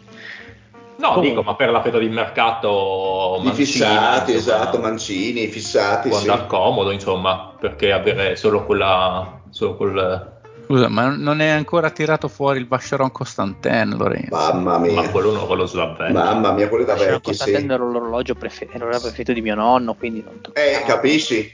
E capisci, perché insomma, non perché è povero tuo nonno, però insomma è una roba abbastanza age, diciamo, come linea. Eh, eh, però i movimenti, le cose sono Eh, sì, ho sono- capito, per quello il prezzo vale, voglio dire, però Beh, Anche se secondo allora, il mio preferito è questo qua, ve lo faccio vedere, che, che poi me lo tirerete dietro. Eh, eh, visto che non abbiamo ancora parlato, parliamo anche di lui. Vediamo dai, dai che siamo curiosi, poi chiudiamo qua la- l'angolo, l'angolo demenza. Sì, no, beh, aspettate. Gli amici a casa che lo vogliono andare a cercare, il Patek Philippe 3970 Ah, e Eh, Ma so che tu sei, stavo dicendo, so che tu sei un del fissato Patek del Patek Philippe. me lo eh. sentivo che tiravi fuori il Patek. sono 140.000 euro di orologio Solo? per gli amici a casa ed è questo trovi, qua. Se lo trovi. Ed è questo qua. Che ve l'ho mandato, eh. è bellissimo. Un cronografo da 37-38 Eh, lo stavo mm. guardando un attimo fa. brutto. Che brutto. Capisci? Allora, ti dico la verità, Lorenzo. Calendario da perpetuo. vecchio. No, non è quello, è il No, fatto che è in perpetuo. oro e il- gli orologi in Eh, oro. Io li vedo solo come quelli che fanno all-in al casino e lo buttano sul, sul tappeto verde. Per Ma me quello. secondo me no, dipende da come lo usi, perché questo qua è un orologio da sera che lo metti sotto Sì. il vestito in determinati Allora, contesti. non sicuramente il cinturino, in, probabilmente in coccodrillo, non so in cosa sia, sicuramente lo, lo- lo- lo svecchia un pochino, però no, no, cioè è bello lui, eh? ha un quadrante bellissimo, ma l'oro mi, non lo prenderei Eh, mai. l- penso loro ti blocca. Sì, se fosse ad esempio oro bianco, platino, titanio, sì. Ma Eh, te lo- no. il platino è, è figo. Tra l'altro, l'ultimo- una delle ultime referenze uscite dalla Patek è, con, è bellissima questa Ma roba. parli del, del Nautilus? Di questo qua, dei Grand Complications. Ah, ok, parli. Ok, ok, ok. Questo è tanta roba. Questo è tanto tanto bello. Che alla fine è un homage poi a quello che hai postato tu. Eh. Sì, esatto, a me quello che piace di meno di questi qua nuovi, se guardi, sono i tastini laterali del cronografo, che qua, che prima erano dei pistoncini, Qua invece Sì, sono quello che avevo delle- io. questi qua sono proprio dei tasti. dei tasti, sì, un po' Eh, più però- moderni, diciamo. un po' più moderni, Esatto, però dai. vedete, io sono Mm, vecchio, mm. quindi... Ma non vi piacciono orologi con meccanica a vista a voi? Non, non sono un amante. Nemmeno io. mm, ma, pare Ma tipo neanche- dei- ma fa- neanche nel retro, Charmiglie, tipo. No, Sì, beh, esatto. nel retro, nel retro ci può stare anche se non lo Mm. amo. Ad esempio, questo qui mi sa che ce l'ha proprio visto. Sì, è figo. No, quello- no, que- que- questo al fondello sì che puoi togliere o mettere, però Mm. tendenzialmente si tiene. E, ma te pare tipo dei Richard Mille, dile. Esatto, esattamente. Ah, sono dei baracconi, cioè sono belli perché sono super complicati sia a livello di complicazioni, quindi di, di cose che possono fare che a livello proprio di meccanica. però sono grossi hanno un costo esagerato per quello che cioè un Richard Mille è buono a valerti 2-3 milioni di euro e non si capisce perché. Su, perché, perché, sono molto cioè, a livello di sponsorizzazione. Ma no a parte quello cioè Richard Mille fa una pubblicità esagerata cioè se vedete Nadal gioca le partite di tennis sì, con, con le robe da mezzo milione. Esatto oppure c'era anche un ciclista mh, alla, alla Filippo per chi segue il ciclismo che correva col con Richard Mille, che è una cosa assurda, o Mancini in panchina con la nazionale, cioè sono molto... Leclerc è stato famoso quando sì. ha rubato. Sono molto forti nel campo sportivo, così nel campo delle sponsorizzazioni, però non ne vale la pena. Assolutamente. Non so cosa ne pensa il Pat. No, sì. mi piacciono i Richard Mille, so che ah, dai, sono altri soldi. Eh sì. Ma secondo me, a, me piace, a, me piace, la parte del quadrante, la parte particolare, cioè le scritte un po' così. Sono uh, molto grintosi, secondo sì, me, sono moderni, giovane, moderni, c'è mm. un design interessante dietro piuttosto che ad esempio Patek Philippe fa le solite o i Rolex quelle robe lì o anche Omega, i VC fanno le solite pataconate che hanno fatto da vent'anni e continuano a fare quelle, quindi c'è un, c'è un, po', più di innovazione dietro. A me basta che nessuno dica che Però, gli piacciono. Sì, ovviamente. A me non dispiacciono invece, sai chi? Però non so a livello di movimento come sono, però visivamente avevano successo anni fa, soprattutto al campo del cinema, i bulgari. I bulgari erano molto belli da vedere. Non amo. Però a livello di movimento non so come siano. Eh, sono belli da vedere, ma non so una, una volta faremo una bella cosa sugli orologi e chiamerò il Naldo, grandissimo esperto. Grande Fede, ti ho scritto, scritto, una roba. perché, perché, ho sentito una cosa che hai detto che fa sapere. Dio, che dolore che mi hai detto. Che, no, ma che male. Eh. Però a me piacciono. Peccato. Bene, bene, andiamo avanti. Quando parlavo di orologi con cassa grande, andiamo ai saluti. Va un saluto al Patri. Ciao.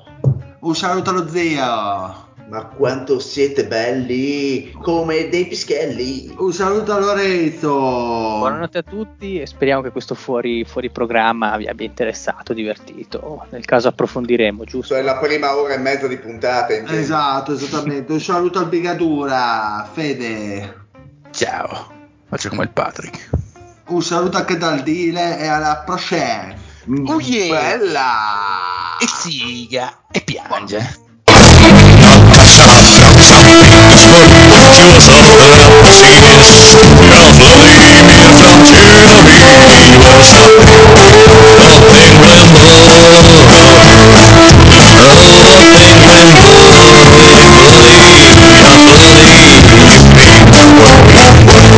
She's flying in the lights, there he's dying lips Always sitting, always crying in the shadow of his web. He's trapped in his body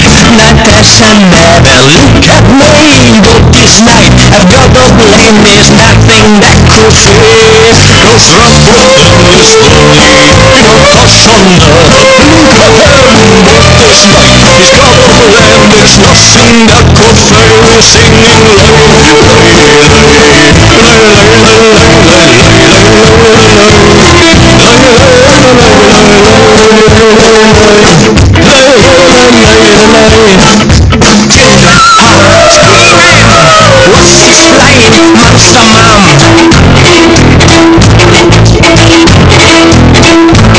And Natasha tries to catch him But his songs are too short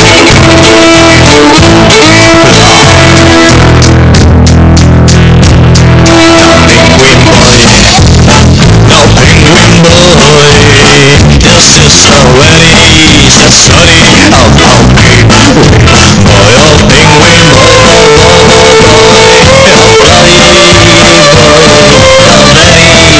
already the study of how we boy here we go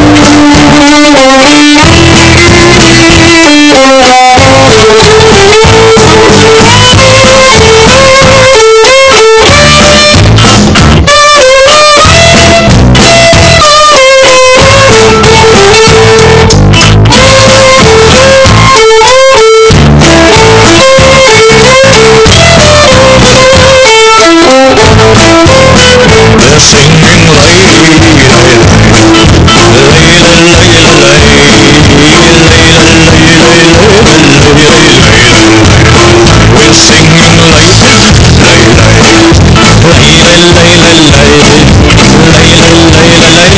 la